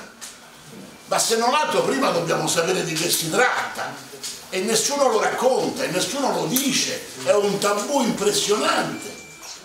Nessuno dice per esempio, cioè, si continua a dire taratero, taratero, la Costituzione, la Costituzione. Bella la Costituzione, ma lo sappiamo tutti che nel 1946 i padri della Costituzione erano piantonati dai servizi angloamericani. Sappiamo tutti che gli hanno fatto scrivere l'articolo 11 in cui c'è scritto che noi comunque acconsentiamo a cedere pezzi di sovranità alle condizioni di bla bla bla bla bla, bla, ma comunque via qua, sottoscrivi Nato, sottoscrivi ONU, sottoscrivi trattati internazionali a non finire che hanno reso la nostra Costituzione assolutamente impraticabile, assolutamente inutile. Sappiamo tutti come vengono ratificati i trattati internazionali, che c'è pre- i presidenti della Repubblica che so- devono essere tutti graditi a certi livelli di gerarchia internazionale. Quando arriva il trattato internazionale che dovrebbe essere passato in Parlamento per ratificarlo, glielo danno nelle ultime 48 ore e gli impongono accetta e così via. Continuiamo ad accettare trattati internazionali su trattati internazionali pensando che, che pensando che, pensando che Alemanno sia influente. Ma è ridicolo, no? Assolutamente ridicolo il fatto che ci sia o non ci sia Alemanno. È un'ossessione questa della destra e della sinistra ma non riescono a capirlo che la destra e la sinistra sono delle invenzioni del neoliberismo dell'inizio del secolo, che dice tu dove siete? A destra, siete a destra, tutte siete a sinistra, siete a sinistra. Ma che vuol dire la destra e la sinistra? Ma neanche Milley, questo eletto con i soldi degli americani, perché sennò fa succedeva un casino. La... Allora, se, se Milley, il nostro problema è Milley, non è Alemanno è stato eletto affinché l'Argentina uscisse dai BRICS, perché se l'Argentina non usciva dai BRICS, gli americani si trovavano con un intero continente sudamericano che era tutto quanto antagonista e non riusciamo a capirlo. Non riusciamo a capire che per esempio a Davos gli hanno dato lo spazio che gli hanno dato e poi ha riverberato sulla rete, perché usano la rete come però la rete è quella, voi sapete quanti utenti c'ha YouTube? 2 miliardi e mezzo. E quanti ce n'ha Facebook? 3 miliardi. Allora di che parliamo? Cioè qua ci sono delle dimensioni sovranazionali, ci sono delle facoltà di intervento su- sul mondo e sulla nostra vita che non riusciamo neanche a concepirle. Allora, di tutto questo qualcuno dovrà parlare. L'unico luogo dove se ne può parlare liberamente in questo momento della storia è democrazia sovrana popolare e visione tv. Cioè in questo devo dire che anche Enrica Perucchetti e altri contribuiscono egregiamente Che cos'è la dimensione digitale? Voi non avete idea di cosa sia la dimensione digitale. Il digitale è un luogo dove il tempo tende a zero, la velocità tende a infinito. Chi ha capito queste cose ha messo subito in piedi gli strumenti per sfruttarlo al meglio.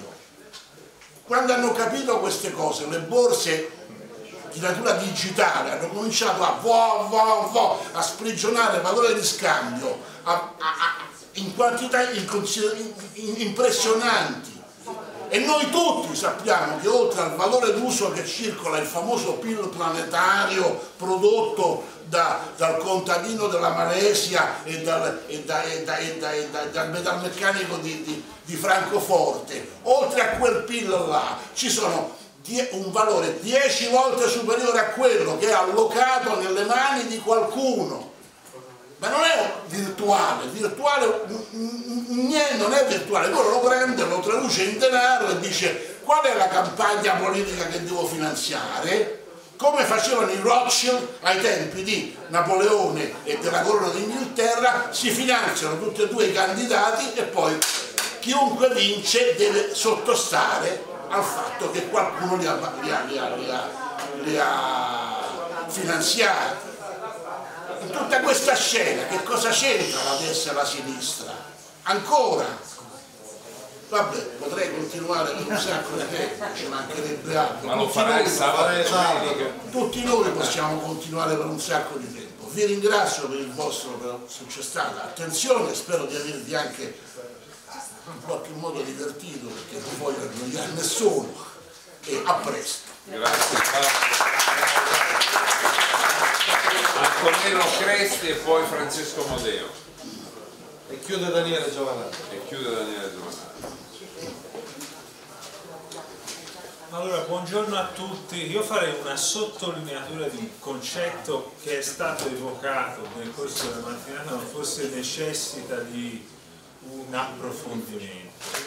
L'idea che tra le anomalie di questo paese ce n'è una particolarmente inquietante, cioè la scomparsa totale di una cultura di opposizione. Cosa significa questo? Significa che proprio l'idea stessa di situarsi in una narrazione che non è quella del pensiero unico, che non è quella del potere del sistema, appunto dovrebbe in una democrazia che si volesse intendere come matura creare un sostanziale problema. Certamente lo crea in tutte quelle persone che non si riconoscono nella falsa alternanza centrodestra e centrosinistra. Ma lo ripeto, all'interno di una democrazia matura questo dovrebbe rappresentare un problema anche per chi invece in quelle due false alternative e alternanze si riconosce.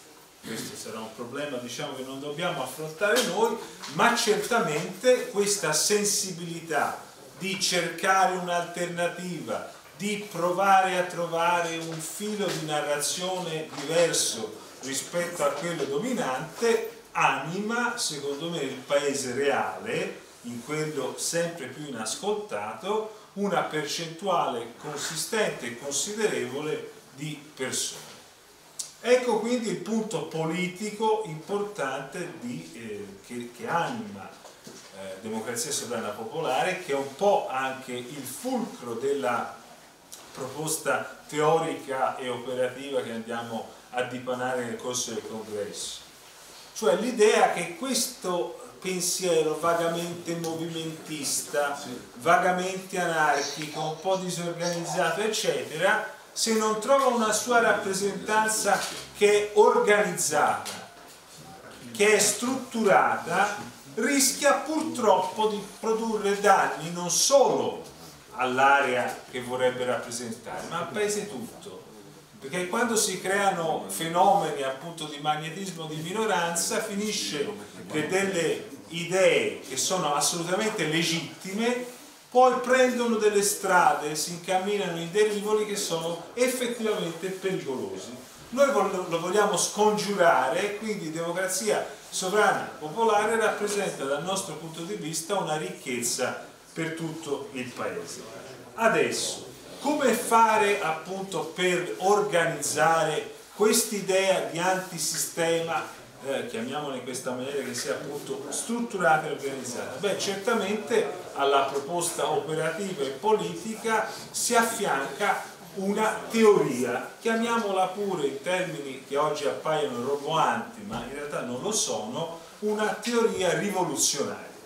Per questo eh, Democrazia Sovrana Popolare si affianca sostanzialmente a tutto un comparto di elaborazione teorica, informativa e mediatica del quale sono uno degli animatori insieme ovviamente a Francesco Toscano come fondatore, Enrica Perucchietti e altri collaboratori, composto da vari compartimenti. Il primo è quello di visione TV, la televisione web che ha raggiunto ormai 250.000 iscritti e che è operativa da più di tre anni, e più recentemente una rivista mensile che si chiama Visione, con la quale noi ogni mese affrontiamo in maniera monografica un tema di dibattito e lo decliniamo attraverso le eh, esperienze, le competenze di una serie di interlocutori che noi appunto interpelliamo su quel tema. Piccola parentesi a proposito dell'ampiezza poi del panorama eh, che noi di fatto stiamo rappresentando e del fatto che non siamo per dire schiacciate in piccole sette conventicole nel numero di febbraio, che è un numero dedicato proprio al fallimento del neoliberismo, tra le firme compariranno due ex ministri, l'ex ministro Tremonti, l'ex ministro Alemanno e Carlo Freccero. Questa è la dimostrazione che siamo, come dire, ancora in fase di fermentazione di una proposta, ma non siamo così catacombali e autoreferenziali come si vorrebbe far passare. Ultimo eh, comparto è quello proprio editoriale nel senso dell'editoria libraria. Questo testo che rappresenta, io direi anch'esso, la visione, la Weltanschauung, si sarebbe detto un tempo, ancora più che il programma politico di democrazia sovrana e popolare, è appunto il tentativo di sistematizzare in maniera eh, chiara qualcosa che non sta facendo più nessuno cioè appunto la volontà di affiancare a una operatività pratica anche una teoria. Quindi questo è quello che noi facciamo e ciò che avverrà al congresso del 27 e del 28 all'Hotel Ergife di Roma secondo me sarà la nascita di un progetto politico e ripeto è una necessità vitale per lo stato della democrazia sostanziale in questo paese che lo si voglia appoggiare o che non lo si voglia appoggiare. Questo deve essere ben chiaro, perché se questo spazio di alternativa viene occupato da fomentatori di piazze, da personaggi impresentabili, da personaggi che hanno come unico utile appunto il proprio, ecco io credo che sia un danno per tutti. E allora l'operazione politica che noi andiamo a fare è un'operazione che si salda con un altro termine nobile che è quello della metapolitica. E con questa metapolitica noi andiamo a fare una sintesi sostanziale tra culture politiche che hanno animato il secolo scorso, come diceva prima Marco Rizzo, che non è, badate bene, la semplificazione sloganistica dell'alto contro il basso, che ha una bella immagine evocativa che ha anche i suoi motivi per esistere, ma non è la negazione delle categorie. Noi stiamo facendo un altro discorso, è prendere tutto il meglio dalle teorie politiche e cercare di portarle a un nuovo stato più alto e più nobile. Questa è democrazia sovrana popolare. Grazie Francesco Modeo. Scusa. Chiude Daniele Giovanni. Sì, buongiorno a tutti, grazie. Sono Francesco Amodeo, sono un giornalista. Inizio chiarendo la, la questione della contrapposizione tra destra e sinistra. Quando si dice non esiste più la destra e la sinistra, io prendo un po' le distanze da questa affermazione.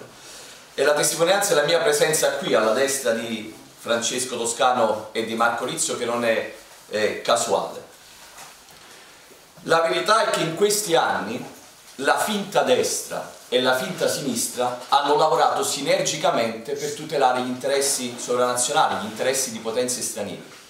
Quindi è arrivato il momento, l'esigenza, che invece da una parte e dall'altra le persone per bene, le persone di buon senso si mettano insieme. Non perché non esista più una parte o l'altra, ma perché è nata l'esigenza di farle eh, lavorare sinergicamente, perché i colpi arrivano da entrambe le parti. Bisogna parare i colpi che arrivano da tutti e due i lati. Oggi quando noi vediamo il PD e Fratelli d'Italia sui temi che contano, sono entrambi a colpire il popolo malamente, da destra e da sinistra.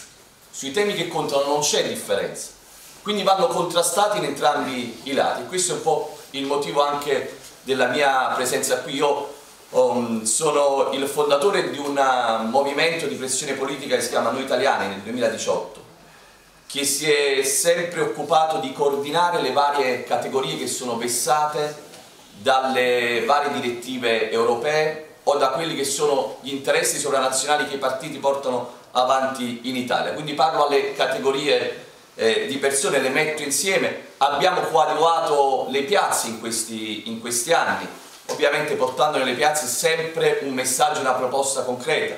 Vedo qui amici che ho incontrato otto anni fa quando abbiamo fatto la manifestazione fuori all'ambasciata greca di Roma, abbiamo depositato 700 rose bianche in onore di 700 bambini morti di austerity, poi abbiamo organizzato come noi italiani i funerali dell'economia campana a Napoli che durante il Covid vi ricorderete quelle scene di, di Napoli, il lungomare occupato da persone eh, pacifiche che però portavano un messaggio forte. Abbiamo sempre fatto questo, senza mai entrare in politica, se non coadiuvando quei partiti del fronte del buon senso, perché io così li chiamo, che hanno avuto il coraggio e l'organizzazione per scendere in campo. L'anno scorso l'abbiamo coadiuvato esternamente con la mia candidatura in eh, Italexit, Italexit che poi ha deciso di, di scomparire perché io avrei voluto quest'anno come ruolo quello tra ponte, di ponte tra Francesco Toscano e Marco Rizzo e Italexit, quello sarebbe stato il desiderio di noi italiani per questi europei. Quella parte si è dissolta nel nulla per la volontà di una singola persona e quindi io adesso rappresento noi italiani in questa uh, nuova avventura con democrazia sovrana e popolare ponendomi all'interno di quel contenitore che vedete lì con la scritta uh, Uniti. Quindi quello che io farò è portare la mia esperienza da giornalista d'inchiesta, autore di diverse inchieste eh, in questi anni, quindi porterò questa testimonianza e spero anche di poter portare la credibilità che ho acquisito in, uh, in questi anni all'interno di un progetto al quale credo. Grazie mille. Grazie. Prima di volevo sentire se Francesca volevi, la Venditti volevi... No, no, no. Non Sicura? Va bene, grazie. Avrai spazio al congresso. Prego Giovanni. Allora, seguitemi in questo brevissimo percorso. Io citerò dei personaggi che tutti conoscete. Eh, parto con eh, Walter Ricciardi, eh, scienziato, consulente di Speranza, che al momento del lockdown disse lo facciamo perché siamo presi da cieca disperazione, cioè non sappiamo proprio che pesci prendere.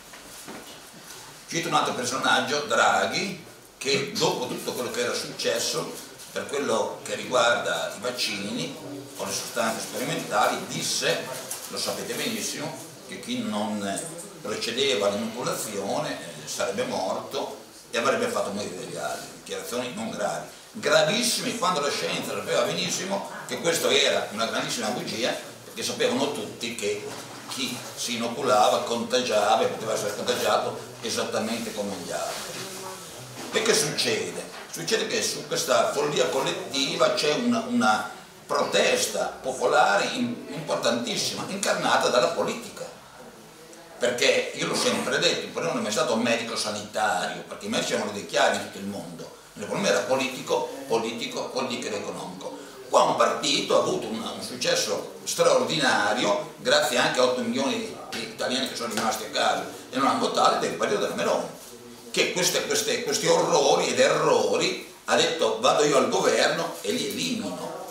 E come ha fatto come primo atto, quando ha avuto il consenso popolare, ha nominato ministro della salute e della sanità Schillaci, che era il più veloce sostenitore del lockdown e del Green Pass, per cui nella sua università gli studenti o si inoculavano, studenti che non avrebbero avuto nessun effetto collaterale dal fatto di non vaccinarsi, di non inocularsi, perché non rischiavano nulla, ed è stato il, il più feroce sostenitore di queste follie. Allora già uno si domanda, ma come mai ha nominato Schillaci? E Schillaci ha continuato adesso con una coerenza assoluta. Se voi leggete adesso il nuovo piano sanitario eh, pandemico, sostanzialmente cosa dice?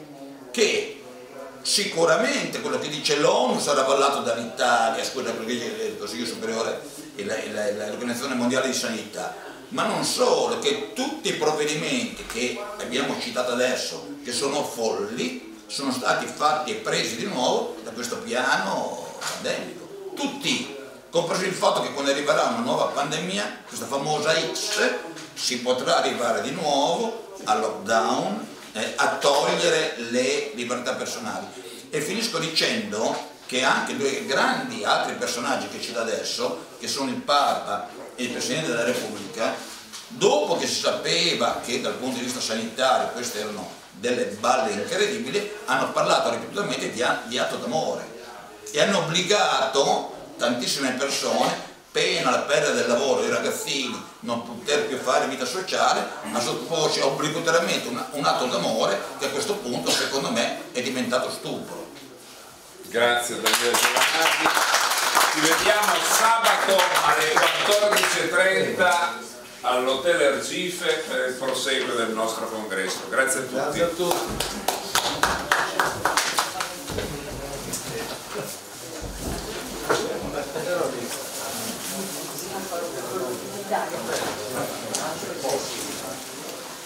Ciao. Ciao, ci vediamo stasera.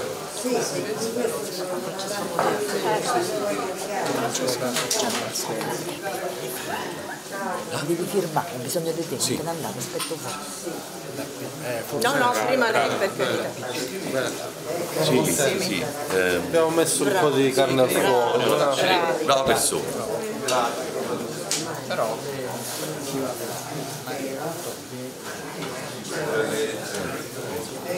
Eh no, quello è il certo, assolutamente. Eh, certo. Io mi ricordo soprattutto quel tipo di elettorato lì, cioè quello che eh, ovviamente non potendo più votare Alex non vuole rinunciare eh, al voto e eh, allora è ancora presto, ancora adesso io ho la illusione che qualcosa possa cambiare, che Alex possa in qualche modo presenziare. Quando tra poco si è No, perché che il fatto che c'è una causa in corso non riesce anche la raccolta delle firme e allora si renderanno conto che sono in questo momento orfani che devono comunque confluire in un altro progetto. Adesso in quella fase in cui credono che la cosa si possa risolvere a breve, perché ci dovrebbe essere una sentenza tra un mese, cose Sì, ma non accadrà, continuano. Sì, poi hanno continuato a rimandare, ma qualunque sia l'esito, non possono essere pronti poi per il, Così per si il complesso, stabilire la paternità della- dell'uomo. Lo capiranno, molto un attimo tutti scoprono. Torno alla piccella qui io sono, in contatto, fa parte di un gruppo di dissidenti che hanno creato diciamo, una Alex in alternativa, così.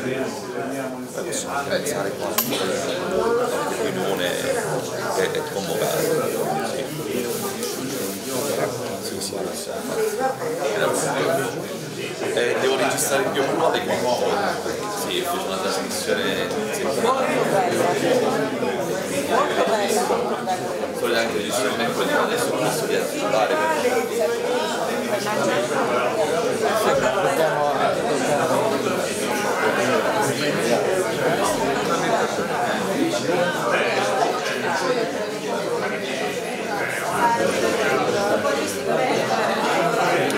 Eh sì, veramente sì.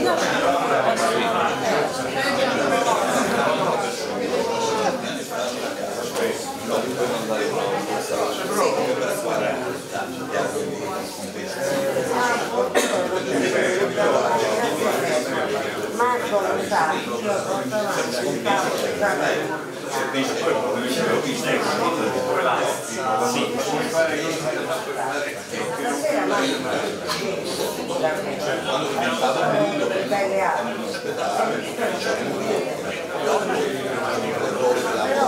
sei, sei, otto, sette, otto, sette, sette, otto, cinque, uno, cinque. Ok, grazie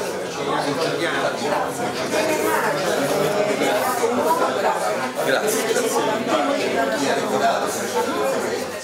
Grazie, grazie mille. Bene, ho capito, allora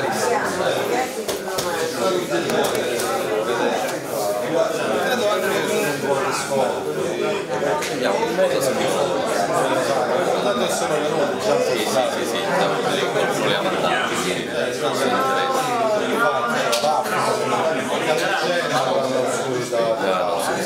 siamo visti, sono stati attuali anche dei sondaggi adesso, prima non mettevo. Quando ci nominavano, Eh, no, abbiamo visto quando. Poi vedi non ancora riconosciuto l'ex 79, ma adesso che guarda, se noi non avessimo un mondo di gestione con la solare delle poi c'è una serie di tutti altri positivi